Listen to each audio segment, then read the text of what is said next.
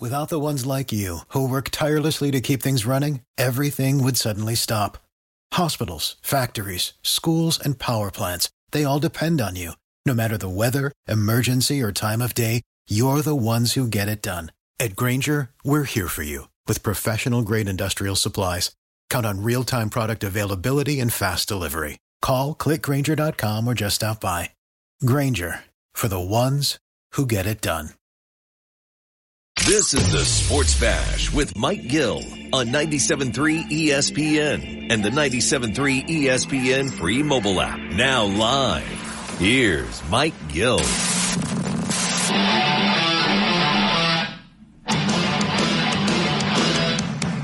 Just after 2 on your Thursday, the Sports Bash Live 97.3 ESPN, the 97.3 ESPN free mobile app as the Super Bowl is behind us. Tiger Woods is back on the green. Feels pretty big when you see Tiger out there. The Sixers have reached the All-Star break. Tough loss last night the Sixers now have a stretch of games coming up after the break that are not going to be fun. That's a game last night that you felt like, man, got to find a way to win that game. And it felt like they found a way to lose that game last night.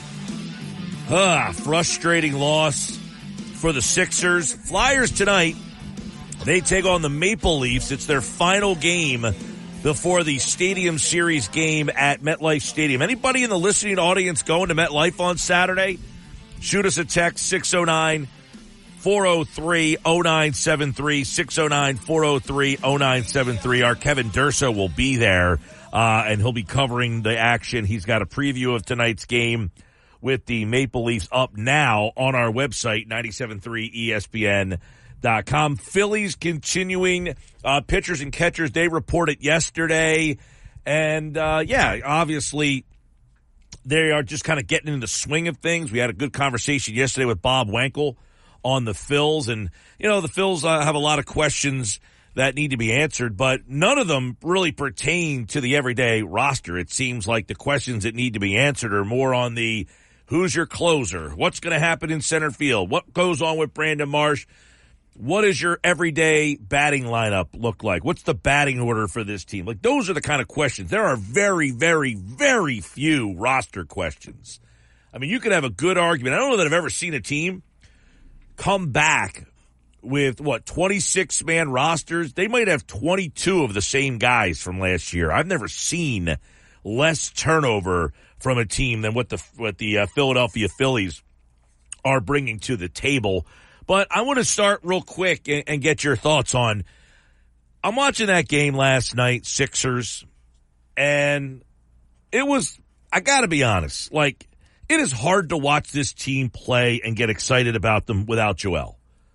It is. It, it is obvious and it is evident that he is not there, and it's just not a team that you're believing in. And I don't blame you. I'm not sitting here saying, how could you not be excited about this team? How could you not be supporting this team? No, last night, that's a game. You're on your home floor. They're missing Rozier and Butler. And yes, I get it. You don't have Joel and, and Harris didn't play. But you got to find a way to just figure out a way to win that game. Get a rebound, do something. And they couldn't. And that is the feeling of, man, I don't know how this team stays afloat. If that's what's going to happen look, you're getting contributions from Martin. Paul Reed had a monster game last night. I mean, he played 40 minutes last night, 39 minutes last night. He had 18 points, 12 rebounds, two assists, a block. I mean, you're thinking to yourself, yeah, he's not Joel Embiid, but man, 18 points, 12 rebounds. He had a pretty big impact as the center replacing them. The problem was like Kelly Oubre last night what did we talk about with Paul Hudrick the other day?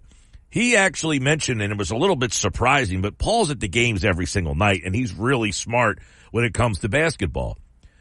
And he said, I think Oubre might be the guy that's the odd man out of the lineup when the playoffs come around. You watched the game last night, how erratic he was, and you start to think, huh, maybe he's right. Buddy Hield, big game last night. Maxey, big game last night. But other than that, Ricky Council's interesting. He had 23 minutes, 13 points. And if you watch that game late, who was on the court? Ricky Council. He's on the floor with Cam Payne uh, late in that game last night. So listen, uh, the Sixer thing is what it is. Without Joel Embiid, it is very difficult to sit here, and we'll talk more about it tonight with Austin Krell, our Sixers insider, because realistically, unless Joel Embiid comes back, this team is not going anywhere. But, but they still have half the season to go, and I'm interested. So we asked this question at 973 ESPN on our social media uh, Facebook platforms. Right now, which winter sports team are you more into? And I think if you asked this question two months ago, the obvious question or answer would be the Sixers, right? But have the Flyers surpassed the Sixers for you in interest? Are you now more interested in the Flyers than you are the Sixers? 609 403 0973. 609 403 0973. A lot of interesting response over at 973 ESPN. And our text board, of course, is uh, always open at 609 403 0973. Charlie and Violence says, I won't be at MetLife, but I'll be at the preseason opener in Clearwater. Hashtag ring the bell. Charlie, there's no place that I would rather be on 225 than, uh, that's February 25th, by the way, than Clearwater for the opener. But by the way, that is a rare, not rare, I guess, for this time of the year, day where all three teams are playing on the same day. Sixers, Flyers, and the Phillies will also be playing on that day. So, Charlie, you won't be at MetLife. Anybody in the listening audience going to be at MetLife? I'm interested to see anybody going up there. I mean, stadium series, outdoor game. What does MetLife hold? Like 90,000? It's a pretty big stadium for an NFL stadium. What, like 80,000 MetLife Stadium holds? It's a pretty big. I mean, I was at the game. Flyers, Penguins at um, Heinz Field, I think it was called at the time. And I don't know what the heck they call it now, but Flyers, Penguins, Heinz Field, Pittsburgh. I was at that game. I mean, I got to say, it's not the best viewing experience in the world to be sitting in a football stadium watching a hockey game. It's more for the event itself that you're going to. But uh, yeah, what's MetLife? Eighty-two thousand five hundred. Eighty-two. Yeah, so I thought it was over eighty. I, I, I thought maybe it was even bigger than that, but eighty-two plus for hockey. I don't remember. I don't think they put seats on the on the field. I don't think so. Some of the stadium series have put like you know like VIP seating. I guess it would be like around where the they had need a certain distance between the ice boards and the ice itself. Yeah, I remember a lot of walkways, like from Pittsburgh, like the the locker, like you know, you have to put like you don't want the skates on the grass, Correct. So they have like these like walkways. It's almost like um like a runway, Right. You know, but um Got to land the plane, man. yeah, eighty two thousand. I'm wondering if they're going to sell that joint out for both games. Both games are at MetLife this weekend. is correct. Saturday night, Flyers and Devils. And then Sunday afternoon, it's Rangers and Islanders. You're talking, can they have sold 164,000 tickets to sell that place out for two hockey games this weekend? It's a good question. I, I don't. The stadium series thing, like you said, it's you're not really going for the hockey game. You're going for the experience. So, are there that Yeah, many I was at the game. I was at the game at Citizens Bank Park as well. Mm-hmm. So that's also an odd because, like, watching in a baseball stadium, the sight lines are a little weird. Right. But it's kind of cool. You're at the outdoor game. I know people have been at the Fenway Park when the Flyers played the Brew. The Flyers have played in a bunch of these outdoor games. Right. They played. You said Fenway. They did Pittsburgh. They did uh, Citizens Bank Park. Now they're doing MetLife. I think This they've played four. some other ones though. They might have. Yeah, I'm pretty sure they've played in other ones other than you know um, Fenway Park.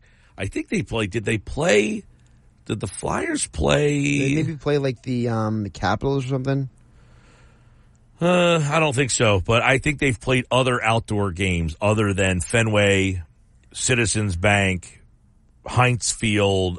I think they have played in a couple of other outdoor games. I want to say they played Chicago, but I don't know where that game would have been. The first one they played was Pittsburgh. They played Where the was that? Penguins. Um, that was at Heinz Field. So that was the first time. That's the not the first one. That's the first one the Flyers have ever done. No, because I was at the game at Citizens Bank Park, and that game was before the Heinz Field game. The game at Citizens Bank Park, they played the Rangers. I was at that game. That was before the game in Pittsburgh at Heinz Field. So I definitely remember that. But I think they played in Boston. Was it maybe not listed as a stadium series? Maybe it was. oh no, that one wasn't a. That was a Winter Classic game. Oh, that's yeah. the so problem. they played I'm, some Winter I'm on a Classic. stadium series list. Yeah, well, uh, Stadium Series and Winter Classic are two different things, but they're both outdoors. They played at Fenway Park. I think that was a Winter Classic. This is a Stadium Series. The other one at Heinz Field was also a Stadium Series game. Right. The one at Citizens Bank Park, that was a Winter Classic. Winter Classic game. The- Anybody actually ever been to any of those games? The Winter Classics or the Stadium Series? right? Because the Flyers played the Penguins also at Lincoln Financial Field in 2019. Okay, so they did play at Lincoln Financial Field. See, I wasn't. I don't. I don't remember that game. 2019, they played Lincoln Financial Field versus the Penguins. Hmm, interesting. Yeah, because well, I, I forget what year they played uh, the Rangers, but that game was at Citizens Bank Park, and that was a while ago. That might have been like, oh man, I don't know how long ago. That was a, that was a long time ago. Actually, that picture just popped up on my uh, Facebook uh, memories a couple days. Uh, Did it really? Recent, well, I guess around New Year's Eve. I guess because that's when it was. It was a New Year's. What's that? New Year's Day? New Year's Eve? Usually New Year's Day. play that game? Yeah. So it, it was definitely they played that game. I think for they actually might have played a, a Winter Classic game someplace else before that. So. Fenway Park was 2010. okay. That was the Flyers' first time they played a Winter Classic. Mm-hmm. They played the Rangers in 2012 at Citizens Bank Park. That's the game right there. I'm going through the list to see what other Winter Classics because again, it's two different lists because you know the internet. Uh, Well, there probably was a more efficient way to search for it, but maybe, I'm, maybe not. I'm dealing with you, so I know that you probably overthought this process here. I literally just typed in NHL Stadium Series. Yeah, there's your problem. Stadium series is different from. You should just put Flyers outdoor games, and that probably would be a nice, concise list for you, all in one spot. That would have uh, been a nice, clean list. Of course, it might have been on some you know random site that I've never heard of. That I might have to fact check, and I don't feel like doing that. So Well, I'm lucky that I'm here to fact check because if I wouldn't have fact checked, the Flyers game at uh, Citizens Bank Park would not have existed. well, that was a Winter Classic game and not a Stadium Series game. And this Saturday is a Stadium Series game, not Winter Classic game. By the way, I do have a text from Kevin Durso about the number of uh, ones. He says Flyers have, have played a total of five outdoor games: 2010 Boston, 2012 New York Rangers, 2017 Pittsburgh, 2019, and then the one in against Boston was in Lake Tahoe. Yeah. So here's a list of all of the outdoor games, all on one page. one. All on one page and nice and concise here. Is it a reputable website? It is. Uh, Fenway Park against the Bruins, Citizens Bank Park against the Rangers, and then Heinz Field in 2017 against the Penguins. I was at that game. Stadium Series against the Penguins at Lincoln Financial Field. And then uh, they played at Lake Tahoe. I do remember that. That was an outdoor game. That was neither Stadium Series or Winter, Winter Classic. Classic. This was the NHL Outdoor Series, and it was at Lake Tahoe. They played against the Bruins in that game, and now this will be their next game at MetLife Stadium. Yeah, Kevin Durso said this will be their sixth outdoor Two, game. three, four, five, six. Kevin Durso is accurate. He is correct, uh, according to this nice, clean, concise website. By the way, the attendance at Fenway Park was 38,000. At Citizens Bank Park, it was 46,000. At Heinz Field, it was 67,000. At Lincoln Financial Field, it was 69,000. Wow. And then the Lake Tahoe game, not available. I don't know why that wasn't available. I don't know what the, they played at the Edgewood Tahoe Resort. So I think it was like a small setting there that Yeah. wasn't like an arena.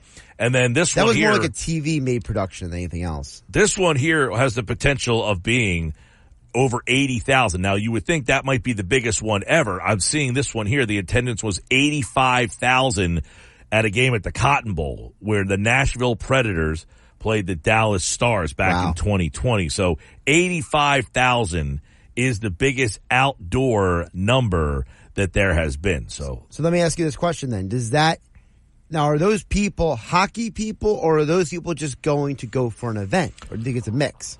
I think most of them, I think it's a mix. I definitely think it's a mix, but I definitely think most of them are hockey. Like, uh, no, I think people, this is an event. This is, I want to go because it's a cool event. Mm-hmm. But at the same time, like, I've been to two of these. Right. I wouldn't classify myself as a hockey guy, Right. but I've been to two of these. I will say they're not great viewing experiences. Mm-hmm. Like Heinz Field was not, you're far, you're far off the ice, man. You are way off the ice at a football stadium. At Citizens Bank Park, the angles are quirky for baseball. Like the baseball stadium is, you know, the, the hockey rink is not kind of configured for baseball. So it is a weird kind of setup for baseball. But again, you're not there for watching the game in terms of intently. You're there for the experience. Now you're there to watch the game, obviously, but uh, By the way, Durso confirmed what I was saying. He says there was no attendance to the Lake Tahoe game because of the COVID shortened season and it was a made for TV event. Gotcha. So I did remember that. Well, there's two points for you then. Durso's actually getting the points. You Actually, I- no, you did bring that up. I brought that up. Yeah. I, I said it's one point, not two points. Uh, the number It's like a of free throw. the number of outdoor games, by the way, this is uh, the sixth one for the Flyers, which is tied for the most outdoor games out of every team in the NHL. They are one in four so far in outdoor games. That's a horrible record. That Oh, I was at the one game they won. And that, by the way, they were down in that game. They came flurrying back against the Pittsburgh Penguins that night at, uh, at Heinz Field. Uh, Dan in the HC says it feels like the Flyers have a chance to win the Stanley Cup. Dan, if you feel that way, you're a lot more optimistic than most, but I'm not going to bring you down on this, uh, on this Thursday. If you think they have a shot to win the Stanley Cup, I certainly am not going to, uh, to, to dash your dreams on that one. Um, strong, uh, strong move by Dan EHC there. it's okay. I mean, it's a bold statement, I would say. You know, Flyers winning the Stanley Cup this year. I mean, now, the one thing that's interesting about this team is yesterday they all of a sudden out of nowhere decided to name their captains and, you know, after Tortorella had been kind of steadfast that they weren't going to do that. And then Right. all of a sudden out of nowhere, they name uh, Sean Couturier the 20th captain. More on that next hour, but he has been named the captain. Here's the thing for the Flyers. So we asked you the question. Sixers lost last night, and I got to be honest, it was a it was a gut punch type of loss. Like where you're like, can they stay afloat? This team is kind of scrappy now. Kyle Lowry should be back. You're not going to get Embiid back after the All Star break eh, for at least a couple more weeks at, at best. But they got a four game stretch after the All Star break that may, by the time, like let's you look at where the standings are right now in the NBA for the Sixers. They are in the fifth spot. They are three games up on Miami. So it was a big game last night. So Miami took a swing there and it moved them up the standings closer to you. So if the if the Sixers lose the next four, and their next four are against the top four seeds in the East, Boston, Cleveland, Bucks, Knicks, not in that order is the games, but that's the order of the standings. If they lose all four of those games, they would be 32 and 26. You would be approaching 500 all of a sudden. And that record, if you lose all four, you will probably be in the play-in situation. That is why that loss last night was like, oh man, like I'm feeling play-in all of a sudden. So we asked the question, which winner team are you more, um, more into right now? Interesting answers here. Uh, Jeff, real quick, says Sixers. I used to be a big Flyers fan, but can't get into hockey anymore. I will watch the Flyers in the playoffs, but the NBA is a much more entertaining product than the NHL. I'm not even interested in the outdoor game and don't plan to watch it. I'm not a hater and hope the Flyers do well. I'm just more NBA fan than NHL these days. Yeah, Jeff, I understand like that. Like some people just like the NHL, you kind of just like faded away from it. A lot of people do that because they didn't play the game growing up. So it's like, if you didn't play, you're not as attached to it. You don't know the game as well. The entertaining product thing is interesting about that because a lot of the hockey fans would say that the NHL is, is a very entertaining product. Basketball, same thing. But he's saying, I'm not even interested in the outdoor game. See, I'll probably watch Saturday night. I'll be into watching the game Saturday night. But he's saying Sixers just because he's more into basketball. But I wonder if he's actually believes in in the Sixers more than the Flyers. It's an interesting thing because if you if you're not watching the Flyers, maybe that defaults you to just not even consider them, right? Well, I think you probably entered the year hearing what has gone on with this team the last couple of years, which has also caused you to kind of drift and fade from the mm-hmm. team a bit. And then, and then all of a sudden they're like, wow, this team is actually pretty good. And it's really like you start to take notice that, wow, the team's pretty good. It's not until the games become more meaningful that that generates viewership though. Right. So like, I think Jeff is like, I'm not interested. But if like, let's say the last week of the year, like they need to win a game or something, he probably is going to be like, Hey man, this Flyers run's unbelievable. Like let's, let's get into this. Yeah, Like, right now the Sixers are, they're 10 and a half out of the one seed. They are closer to the play in than they are the, uh, two seed right now. Right. Like I would be curious if if the Flyers are playing on a Thursday night and the Sixers play on a Friday night in the postseason. You know, is Jeff going to tune in to the playoff game? Like, is he a guy who would say, He said he would watch the playoffs. Okay. Yeah. Um, the Winter Classic, January 2nd, 2012, that was a, he said January 1 must have been a Sunday. So what was that, was January 2nd, 2012 a Monday? I'll double check. What No. year? 2012. 2012. Yeah. Uh, Mike, how magical would it be to hear and uh, the Flyers win the Stanley Cup? It's something I've never heard in my life. Uh, I wasn't born in the '74, which is the last time they won. So, um, yeah. Uh, somebody else texted Michigan, Michigan State record for largest attendance for outdoor hockey. Uh, yes, that was a hundred thousand plus, but those were college games. I was talking about NHL outdoor games, but outdoor hockey themselves. So a lot of people kind of mixed on this, by the way, on our Facebook page. Uh, Steve chimes in. He says he's the exact opposite. He's Flyers.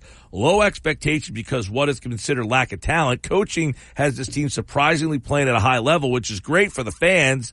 So Steve is saying he's the total opposite. He's more interested in the Flyers because of the low expectations. And now let's take a look at their standings, where the Sixers are the five seed, 32 and 22. They are 10 games over 500 as they hit the All-Star break.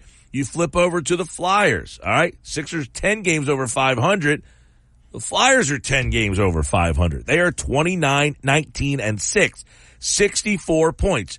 Jersey has won two in a row. They have 58 points. So the NHL, for those of you who don't pay a lot of attention to it, they changed their playoff format a couple of years ago where the top three teams in each division get automatic playoff berth. So right now the Flyers are the third team in the Metro. That automatically means they're in. The next two wild card teams from either division get in, and those teams are currently Toronto and Detroit, who are both in the Atlantic division. But Philadelphia has more points than both of them.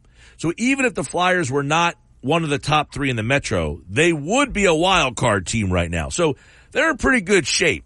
And that's why we asked that question. Which team are you more into right now?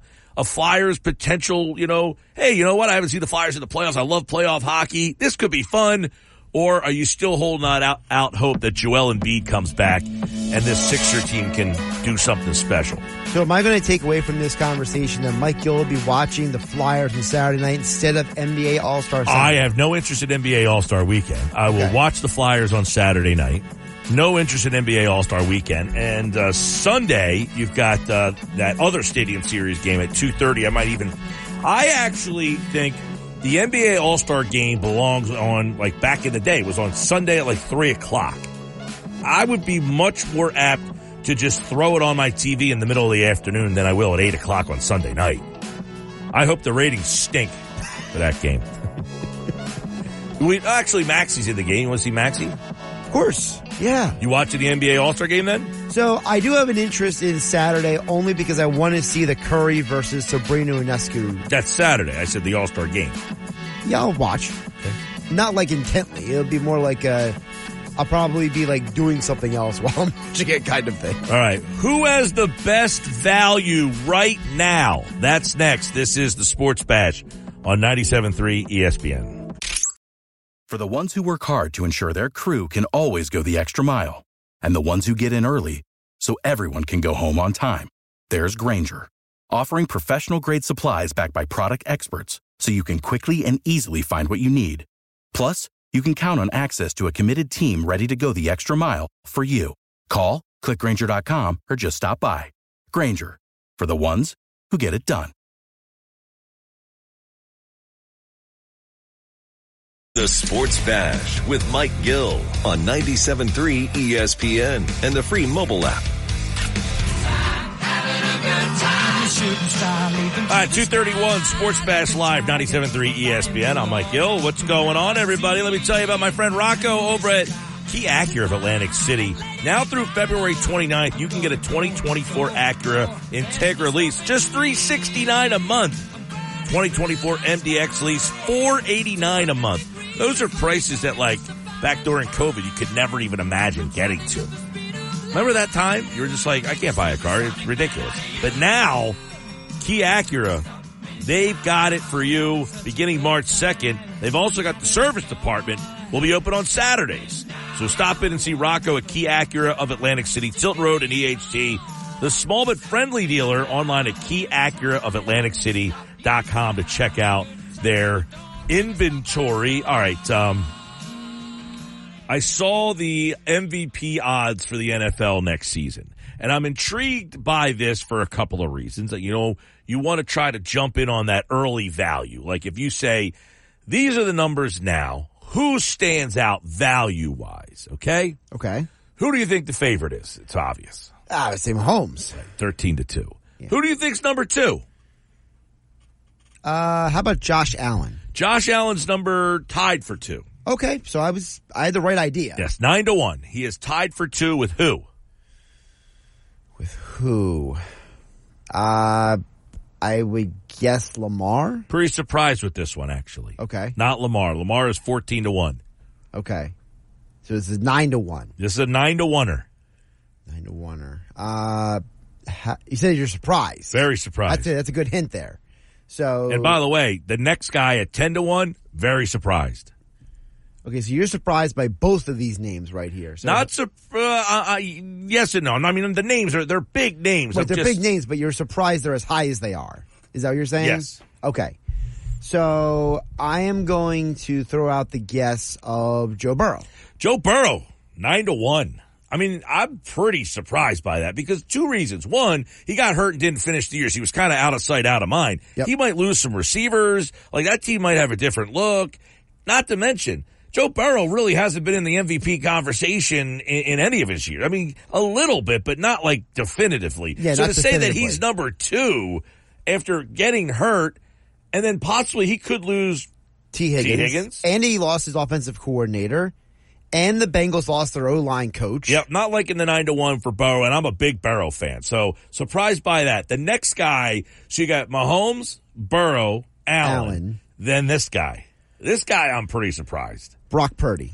No, not Brock Purdy. He's actually 16 to one though, which is higher on the list than Jalen Hurts. Interesting. So what they're, the odds makers are projecting that they think that Brock Purdy is probably going to have a better season than Jalen Hurts will. Sounds like it. All right. So who would be the next guy on the list who would be surprised? I think if I give you three guesses, you won't get it. Jared, uh, Jared Goff. Jared Goff is 50 to one. Whoa, that's way lower than I thought. Yep, He had a good year this year. you did. Let's see here. And you would think they're in the same offense, same coordinator. Like, okay, if we're looking for value, Jared Goff at 50 to 1 I'll take that feels value. like decent value. Yeah, put 10 bucks on that thing and ride it. You know, like, if, if, Jared, if Mm-hmm. By the way, Jeff Mosher, text me your guess is wrong. well, actually, technically, it's right because you got Mahomes, I got Mahomes and Allen. but then Burrow and Allen are tied for second. So technically, the guy that I'm looking for now Is would be third. third, and the guy that Mosher texted me is actually fourth. Okay, so It's he just was fifth off, on the list because two guys are tied for second. Ah, Yeah. right, right. Gotcha. All right, so we're just kind of so. Mosher, you're thanks for listening. Number one, Jeff Mosher. uh, that's number one. Number two, you are technically accurate that he is actually the fourth because two guys are tied at nine to one. But this guy, so you guess Goff, that's one. You get three, Okay. and I don't think you're going to get it. His guess is good. His guess is actually Closer. the fourth guy. so Mosher's guess so far is closer than my guess. Yeah, his guess is Okay. Um, C.J. Stroud. that was his guess. Oh. Eleven to one. Okay. And that would make CJ Stroud technically fourth. Right. The right, fourth on the list, right? Mm-hmm. Um. Okay, so it's somebody who's surprising. Christian McCaffrey. McCaffrey is eighty to one. Pff, That was way off. So you guessed a guy that was fifty to one and eighty to one. All right, good job out of you. Yep. Um, yep. um, so Mahomes is one, Burrow is two, Allen is tied with Burrow for two. Number three on the list, ten to one for Jordan Love. I would have never guessed that. You're right. Holy Toledo, Batman. Yeah, ten to one. Jordan Love, C.J. Stroud, eleven to one. I like this guy, Justin Herbert, twelve to one with Harbaugh, Yeah. and that might be an interesting one. Lamar Jackson, fourteen to one. No offense to Lamar, but I I feel pretty strongly he is not going to have an MVP year next year. I think he's going to have a down year just because this year was so high. I think he's going to come back down to earth a little bit. Brock Purdy, sixteen to one. Dak Prescott, eighteen to one. Interesting. Aaron Rodgers, twenty to one. Rodgers would be good value because if he comes back and he's Aaron Rodgers, that Jets team is just going to the postseason. He's put up big numbers probably. Jalen Hurts, twenty to one. Good value. Matthew Stafford, 25 to 1. I don't like that. Um, Trevor Lawrence, 25 to 1. interesting. Tua, 25 to 1. Out on Tua. Deshaun Watson, 33 to 1. Leave me the quarterback next year? Oh, he has to be with that salary. What are you going to do? I don't know. That's the problem. It's so weird. It's a fair question in terms of performance, but at that salary, they can't even bring in somebody to challenge him. True. I mean, you're not going to bring back Flacco, would you? He was the comeback player of the year. crazy, crazy. He played eight games. He won comeback player of the year. Probably not even going to be a team. Um, I would imagine that Deshaun Watson's the starter there, though. I mean, for Yeah. what they're paying him. It's going to be weird also really quick because remember they're bringing in a new OC this year. It's going to be Ken Dorsey. Mm, interesting. Anthony Richardson, forty to one. Jared Goff, fifty to one. I like the 50 to 1 for Goff. Justin Fields, fifty to one. What team is he going to play on though? Kirk Cousins, fifty to one. What team is he going to play on? Kyler Murray, 50 to 1. Baker Mayfield, 80 to 1. What team is he going to play for next year? Yeah. And then Christian McCaffrey is 80 to 1. I could go a little further down the list if you'd like me to, but I thought 80 to 1 is where I cut it off. Right. With McCaffrey, like you could throw like 10 bucks on McCaffrey and be like, all right, 80 to 1, I'll throw 10 bucks on I'll throw 10, I'll, I'd throw 10 on Jared Goff. Right. now. So of that group of guys from 80 to 1 up to the most favorite, which is the guy if I said, "Hey, here's 10 bucks, go down to the to the uh, the old uh, Ocean Casino Gallery bar book and games and throw it on that guy for the best value." I mean, my first instinct would be Goff because he's 50 to 1, but if I'm looking for a guy who's maybe a little higher on the list, I think you have to put CJ Stroud in that conversation. Like you talked about him multiple times last year about how you were looking at him and be like, how can this guy not be in the conversation for MVP? And you give that So guy. I was at the gallery bar booking games and placed a wager. I really felt that there, I forget what week it was, but I was like, after one of those weeks, I was like, with their schedule, and if they end up making the playoffs, which they did, by the way, they ended up making the playoffs, which was, who would have ever thought that at the beginning of the season? I felt like if he could get them to the playoffs and was playing at the same level, the problem was he didn't play at the same level, but they kept winning because he was making plays, but his numbers were not gaudy enough. Right. But I, yes, I forget what week that was, but I remember, I remember doing a whole segment and show about it where say, I said, Yep. I'm going to the window and I'm betting on CJ And Stroud you right now. literally did go to the window and place a wager. Well, and they still have my money. Because it's a shame you can't roll the ticker over to the Oh, next year, you know? Yeah. I actually meant for the 2024 season. Yeah. But those are the, uh, those are the guys. I look at like Aaron Rodgers 20 to 1, intriguing. Um, the Goff one's not bad, fifty to one. I mean, he's got the same offensive coordinator. I think the fact that he has his play caller back, but does Jalen Hurts at twenty to one give you any interest? Because I would imagine his passing numbers should go up with Kellen Moore. Like you're, you're you're probably looking at a guy who, see, twenty to one is lower than I thought because remember, he finished second last year. He was the favorite for a lot of this year, not the whole time, but he was mixed in and out of him and Lamar and Mahomes. So I thought that the benefit of the doubt would be all right. He's going to be like ten to twelve to one, but twenty to one. I would imagine all of his passing numbers are going to go up. The only reason for me, I'm you, know, you asked me if you gave me ten dollars to go to the window and place. I didn't put one on Hurts, is because I don't know what the what the transition is going to be like. Do they, do they start slow?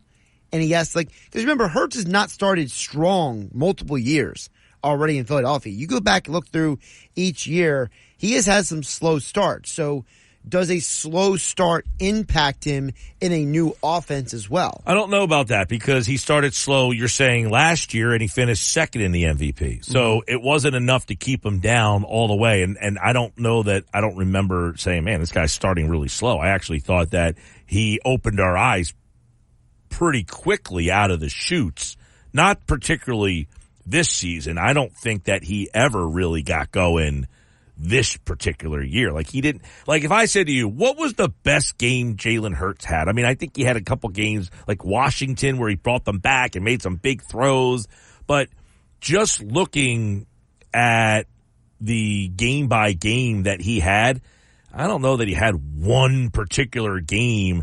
I mean, the most yards he threw for in a game this year was 319 yards. He threw for 300 yards only three times. Ironically enough, he threw for 319 twice. The one game against Washington, he threw one game. He had three touchdown. Pa- uh, he had four touchdown passes for 319 yards. That was probably the biggest passing game he had. In that game, though, he only ran four times for six yards. His biggest rushing game of the year, he had 13 carries for 82 yards and two touchdowns, but he didn't have a game like that, like close to that. The year before, you go back to Hurts and look at like when did he kind of like jump on the scene. The second game of the year, he threw for 333 yards. The third game, he threw for 340 yards and three touchdowns. So early in the season, he had two monster games that kind of put him on the map. And then after that, you know, he started to have big rushing days. He had a game where he ran for 157 yards, another one for 86. But those two passing games right off the bat early kind of threw him. Well, you're talking about passing yards, though, because in, in the first five games of 2022, he only had four passing touchdowns in those five games. Well, he didn't throw, he only threw 22 touchdowns the whole year. It was the 13 rushing touchdowns that I think were the ones, because overall, he had a total amount of touchdowns, you know, between the rushing and the passing that were pretty big. But yeah, he did not throw for a lot of touchdowns in 2022. He only threw for 22 touchdown passes. Now, in 2023, he only threw for 23 touchdown passes. That right. was a problem. So, and he only, ran, I mean, he ran for 15, which is actually more this year than this he did year, right. last year, but his yards were down carrying the ball. Right. He was carried the ball less in terms of total attempts and the yards and the yards per attempt. He, the rushing issue definitely became a problem and you're curious to find out what that looks like now with Kellen Moore because, you know, Kellen Moore, Dak was not the, Dak is not the running quarterback that Jalen Hurts, right? He's not the dynamic runner and scorer. So how does Kellen adjust to that? All right, Jalen Hurts, you like him at 20 to 1? 609 403 0973. Evan Cohen from Unsportsmanlike is going to join me in about 15 minutes from now. We got a lot of fun topics for him. Speaking of odds, Snell, Montgomery, Bellinger. That's next. This is the Sports Bash 97.3 ESPN.com. It's for the ones who work hard to ensure their crew can always go the extra mile, and the ones who get in early so everyone can go home on time. There's Grainger, offering professional grade supplies backed by product experts so you can quickly and easily find what you need. Plus, you can count on access to a committed team ready to go the extra mile for you. Call, clickgrainger.com, or just stop by. Grainger, for the ones who get it done. With Mike Gill Do I have everybody's attention now? on 97.3 ESPN and the 97.3 ESPN free mobile app. Sports Bash 97.3 ESPN. Hey, coming up uh, in about nine minutes from now, Evan Cohen from Unsportsmanlike. The guys this morning, they were talking about the Travis Kelce, Jason Kelce, New Heights podcast, and they were discussing Travis Kelce was talking about how the decision was made to take the ball instead of kicking it. And he was saying, like, we were laughing. Like, we thought, like, what a mistake. Like, what an idiot. I was cracking up on my way in. But something that Jason Kelce said in the conversation, we'll get to that with Evan Cohen coming up in nine minutes here on the Sports Bash. Something Jason Kelce said in the podcast regarding that play and Nick Sirianni that really stood out. But we were talking about NFL odds for MVP next season. But how about the odds of these three players? Blake Snell, Cody Bellinger, and Jordan Montgomery. The betting odds on which team they will sign with. So Blake Snell's next team. There's a pretty clear favorite here. It's the New York Yankees at two to one. But if you had any thoughts of him going to Philadelphia, it doesn't seem that the odds makers feel the same way you do. It's Yankees, Giants, Mariners, Angels, Red Sox, Cubs, Dodgers, Mets, Rangers, Astros, and at 25 to 1, it's the Phillies. So it sounds as if we can cross him off the Phillies wish list. which is okay. I mean, at, the end of the day, you know, if if he doesn't want to be here and they can't come to an agreement, it's okay. I don't know if it's that he doesn't want to be here. I just don't think the Phillies want to pay the money that he might be looking for. That could change, but again, uh, pretty long shot. But how about Jordan Montgomery? Well, the favorite by far, one to one, almost even odds, actually even odds, is Boston, the Red Sox, who have finished in last place in the AL East, what, four out of the last five years. Right. Number two, the Angels. Okay, the Angels could use some pitching. We know their lineup with uh, Trout has lost Ohtani, but they could use another arm, losing Ohtani, obviously. Then you got the Giants, five to one. The Yankees at six to one. The Mets at seven to one. And there the Phillies are at nine to one. So they actually think they have a better shot of getting Jordan Montgomery than they do Blake Snell. I'm assuming his price tag would be significantly less as well. probably has something to do with it. By the way, both of them are left-handed starters, so you have that. What about Cody Bellinger? Okay, the odds for the next team for Cody Bellinger. Well, the favorite it's the San Francisco Giants, two to one. I mean, basically saying, hey, they're getting him. The Angels at three to one. They got to replace Ohtani. There's Yep. a left-handed bat that could do it. How about Toronto at four to one? The Mariners at six to one. The Yankees at seven to one. Baltimore twelve to one. I don't think Baltimore's spending any more money. The Mets at sixteen to one, and sixteen to one is Philadelphia for Cody Bellinger. So those three players, the best odds are still Jordan Montgomery. And I bring this up because a lot of people still think that Dave Dombrowski, he has done it in Detroit, he did it in Boston, that he goes out and gets that guy who's like a bigger name and just kind of sitting on the free agent market. Yep. And finally the price gets to a point where he can convince the ownership group to say, they have dropped their price to a place where we feel comfortable enough to make an offer. What do you say, uh, Mr. Middleton? So keep those three names in mind when you're starting to hear. I mean, not starting to hear. You've heard some connections of all three of those players, but un, really substantiated at this point. If I could throw one more name in there, I know that uh, Jim Bowden in the Athletic article, he thinks that Whit Merrifield would be a good fit for the Phillies. Your Yeah, thoughts? Merrifield's another one. Yeah, no, he would be a guy that can kind of do everything. Play a little. I'm, I'm to me one of the big stories is that outfield: Rojas, Pache, Marsh. What happens in that little triangle? How do they want that to look? Those three. Do they want a Marsh, Pache, you know, Platoon. Um, platoon, and let Rojas play every single day? Remember, Marsh of the three is the only left-handed bat. So Pache and Rojas would be playing against lefties. Do they have Rojas playing every day? Do those three just kind of like rotate around? Because all three can play center field. Rojas is the best of the three. So that's a big story down there as well. When we come back, Evan Cohen from Unsportsmanlike joins me to go around the sports world next. Jersey. This is the Sports Bash with Mike Gill on 97.3 ESPN and the 97.3 ESPN free mobile app. Now live. Here's Mike Gill. When they said we want to receive and the ref looked at Fred and he said, are you sure? Yeah. You Dude, sure you want to receive? And he said, yes. yeah, was- yeah, I want to receive. I want the ball. I was just like, texting- I got, I jumped out of my seat and said, they're, hey, hey, here we go. Here we go. Let's go, boys. They want to receive. We get second possession. We know exactly what they want. Defense, hold them. Just hold them to three. We're going to go down here and win this thing, baby. Freaking crazy. It really was. I was texting Nick in the before that even happened because we go over the same situation in playoff football. Jason Kelce, Travis Kelce, New Heights podcast. They were talking about it this morning on my drive into work on Unsportsmanlike right here on 97.3 ESPN. And Evan Cohen caught the part of the bite that stood out to me as well. Jason Kelce says, I was texting with Nick the whole time because we go over that all the time. And I know people have wondered, what does Nick Sirianni do? He doesn't call the plays, but maybe he has his team prepared, something that seemed Evan Cohen, the 49ers were not. Did that part of the conversation stand out to you though about Sir Nick Sirianni?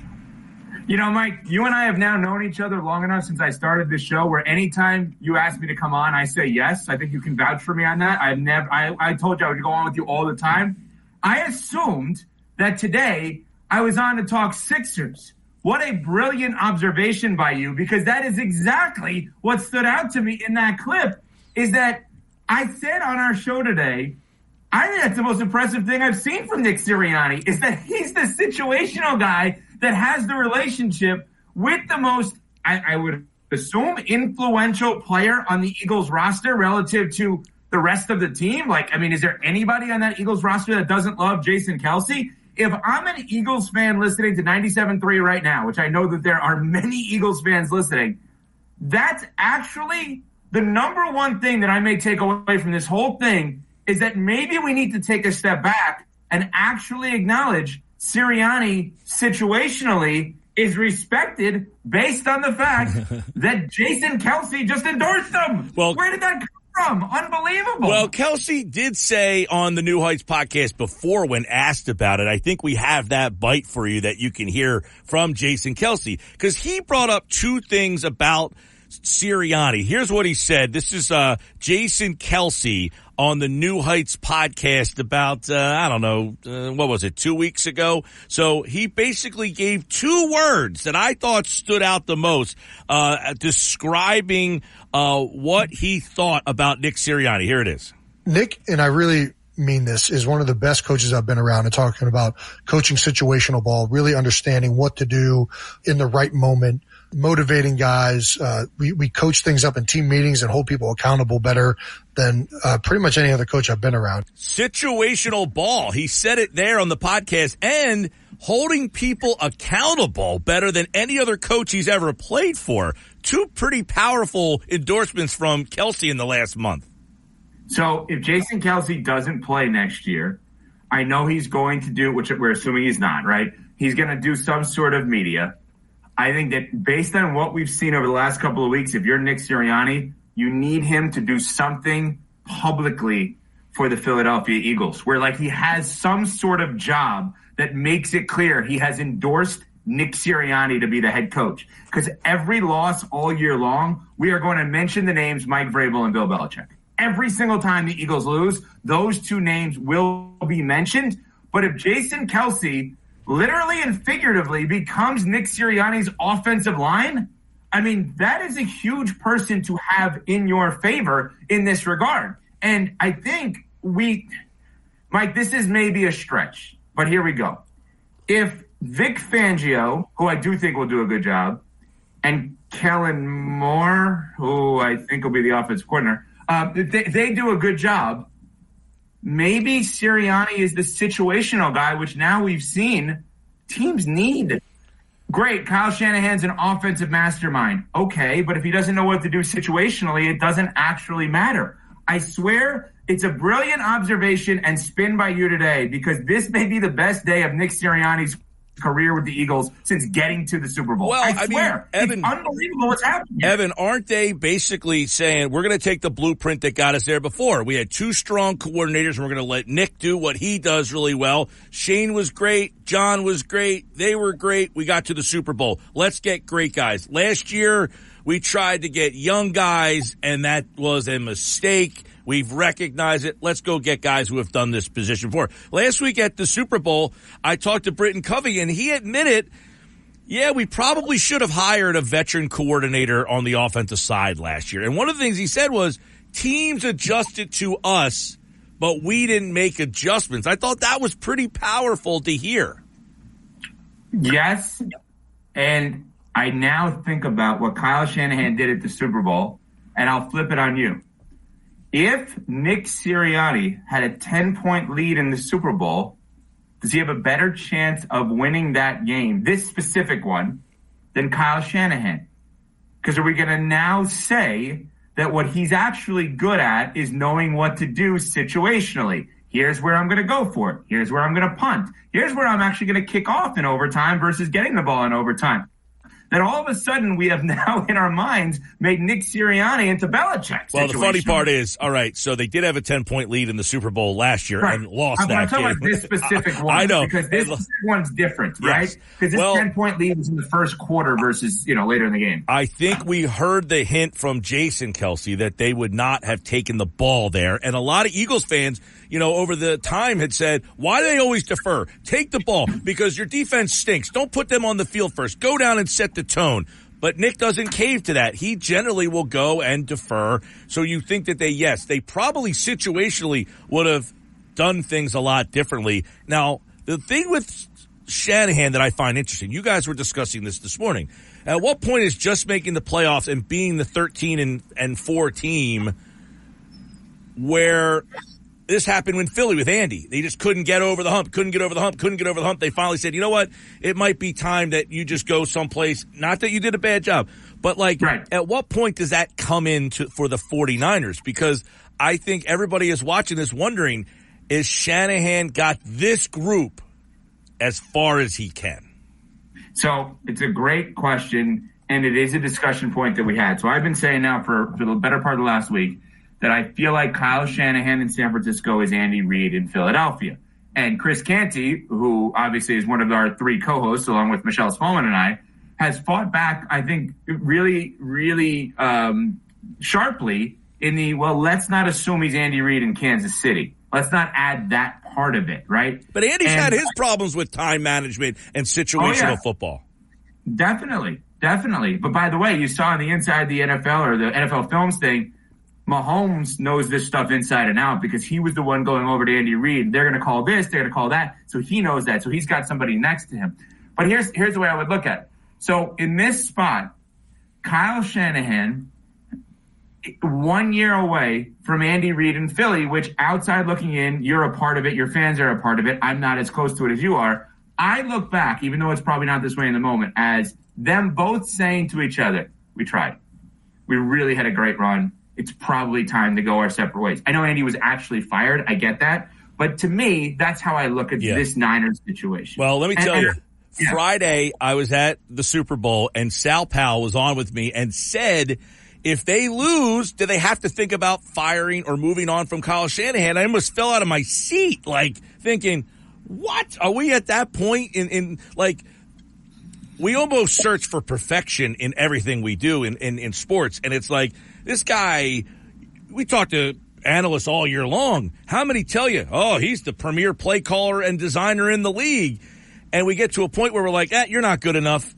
And somebody else is going to pick that up and take it to where he can. It's just such a weird thought. But when Sal said that to me, Evan, I was like, are you kidding me? We got to think Yeah, about. and on Friday, that your reaction is correct. Yes. And now On today, Thursday, yeah. Okay, so here's the question I got to ask you in return. I think there are three jobs going into next season, Eagles being one of them, in the NFL, that are the rarity, which would be a potential opening with a Super Bowl caliber team. I think Philadelphia, if they don't have a big run, could move on from Sirianni. Dallas from McCarthy, Mike McCarthy, and I, I believe former Eagles assistant Sean McDermott with the Bills, if they don't have a big run, they could move on from them. Okay, so those are three jobs that I would look at and say, none of those coaches have done a bad job. They just haven't done a great enough job. And and two of the three, in McDermott and McCarthy, I think could be hired the next day. I think the reputation around Sirianni is weird, as It you know better than I do. I don't know that he's hired the next day, but he's done. You can't say he's done a bad job. Oh, Here's I the question I have: Is there a fourth coach? Is Shanahan with those three guys now? After all of this, it feels like it could get there. Like if they have a year like the Eagles just had, where they went to the Super Bowl one year and then the next year you get off to a good start and then it gets a little bumpy and you're like, what happened? I don't know how to. That might be them getting their opportunity to kind of say, you know what, this is the time. You did great. We had a lot of runs, great memories. It might be time to move on. Yeah, and by the way, so Niners move on from Shanahan. Guess what? If all of a sudden Jeffrey Lurie announced that Kyle Shanahan is taking over for Nick Sirianni, I think Eagles fans should be happy. Like, I don't think that's a bad, you know what I'm saying? Yeah. Like, this is not somebody that you're firing because, oh my God, what a horrible job. This is just like, hey, we, we had eight years at that point together. We came so close. We have no regrets over this run. You need a different scene. We need somebody else. Like, let's just together move on. Like, this feels like it's heading towards that amicable split. And think about it. This is the best time, Mike, in my opinion, in my memory, to be a coaching free agent. There is a chance that someone next year, Belichick, Vrabel, could choose between this Niners roster slash Purdy, Jalen Hurts, Dak Prescott, Josh Allen, Trevor Lawrence.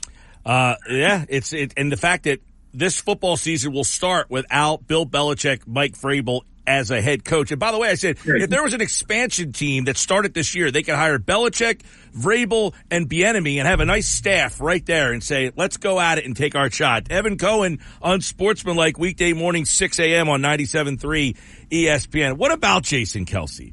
What's better for him? To just say, I'm done or play one more year?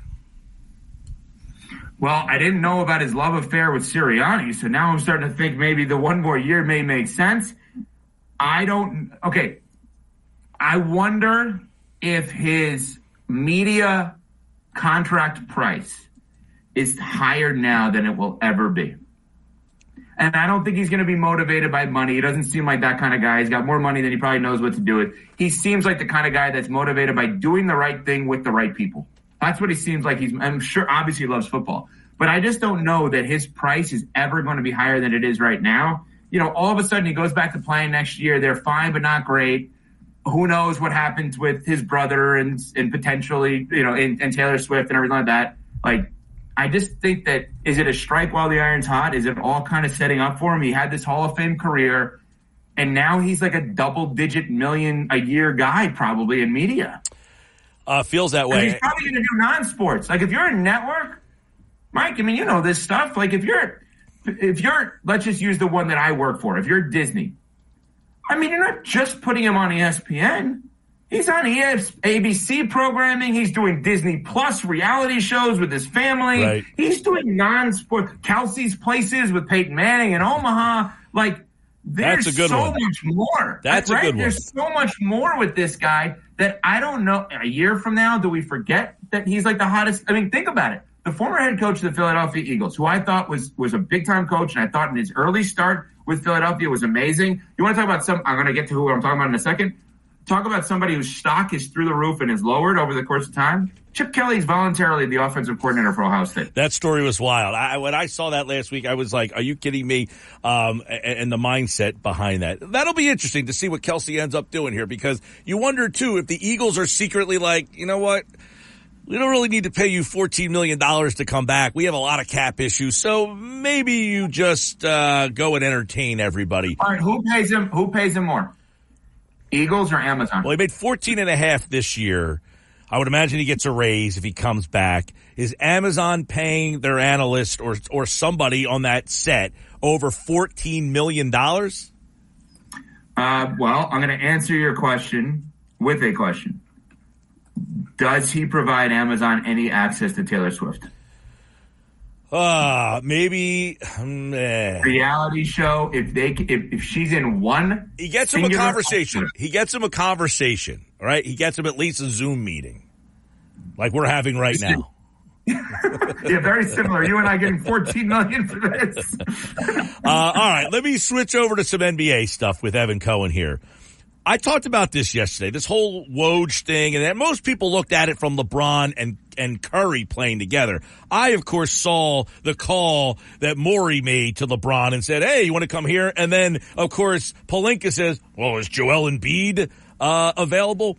But the takeaway that I get from this, Evan, is does the LeBron Laker era feel flat?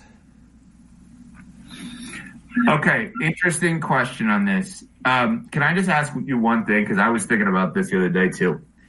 If Daryl Morey was an NFL GM, would he call the Chiefs right now for Mahomes?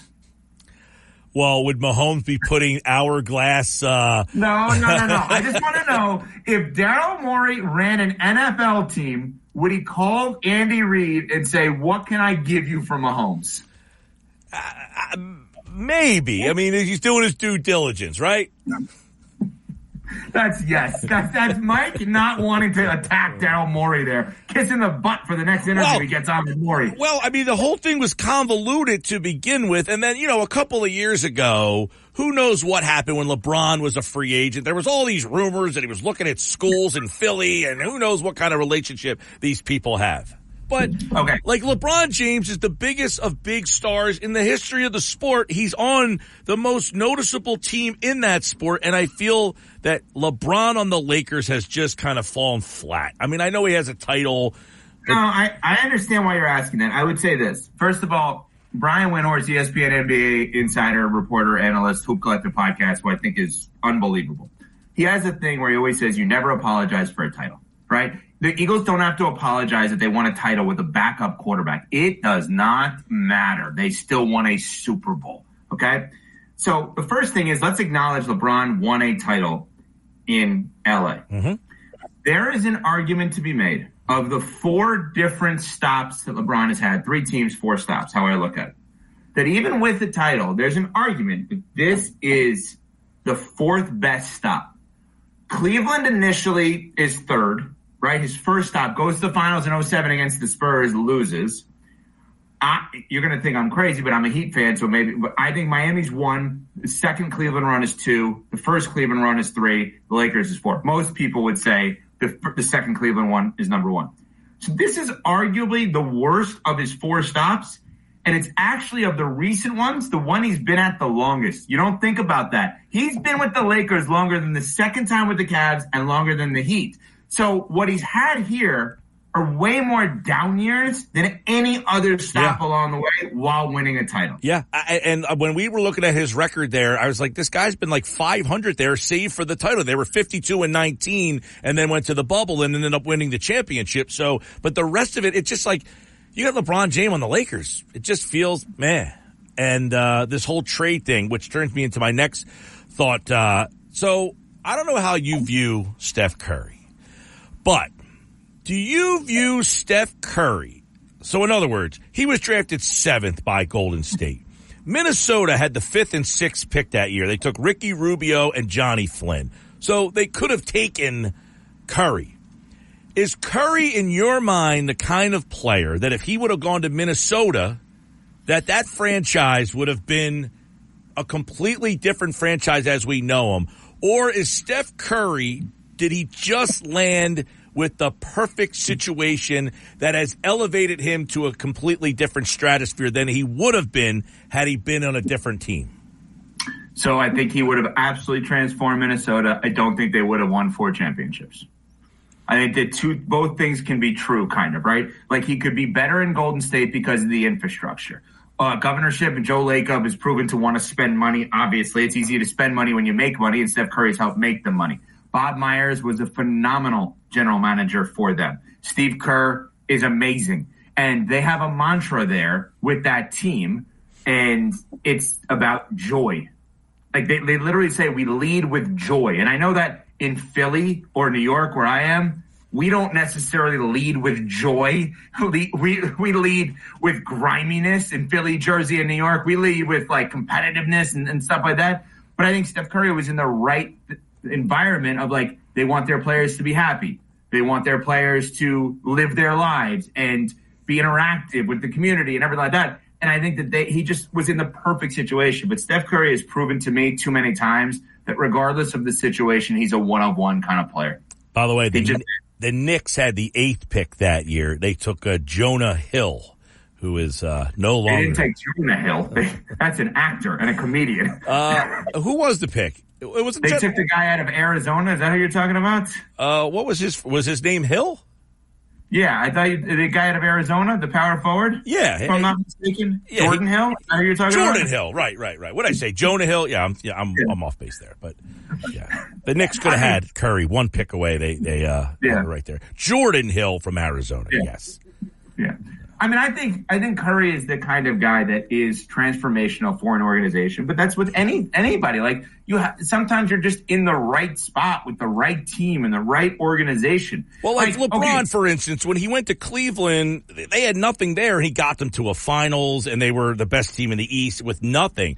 Like, is Curry, would he have been the guy that takes like the Charlotte Hornets and makes them like a championship contender? Well, yeah, you picked the wrong team on that one because that's where he's from. His dad is on the broadcast there, so like even more so on that one. But I, like, let's look at let's look at a guy we were just talking about. Jason Kelce's going in the Hall of Fame. Okay, we know about his brother. I believe, as someone who's never lived in Philadelphia, I believe Jason Kelce is as Philly as anyone who's has ever been that is not from there.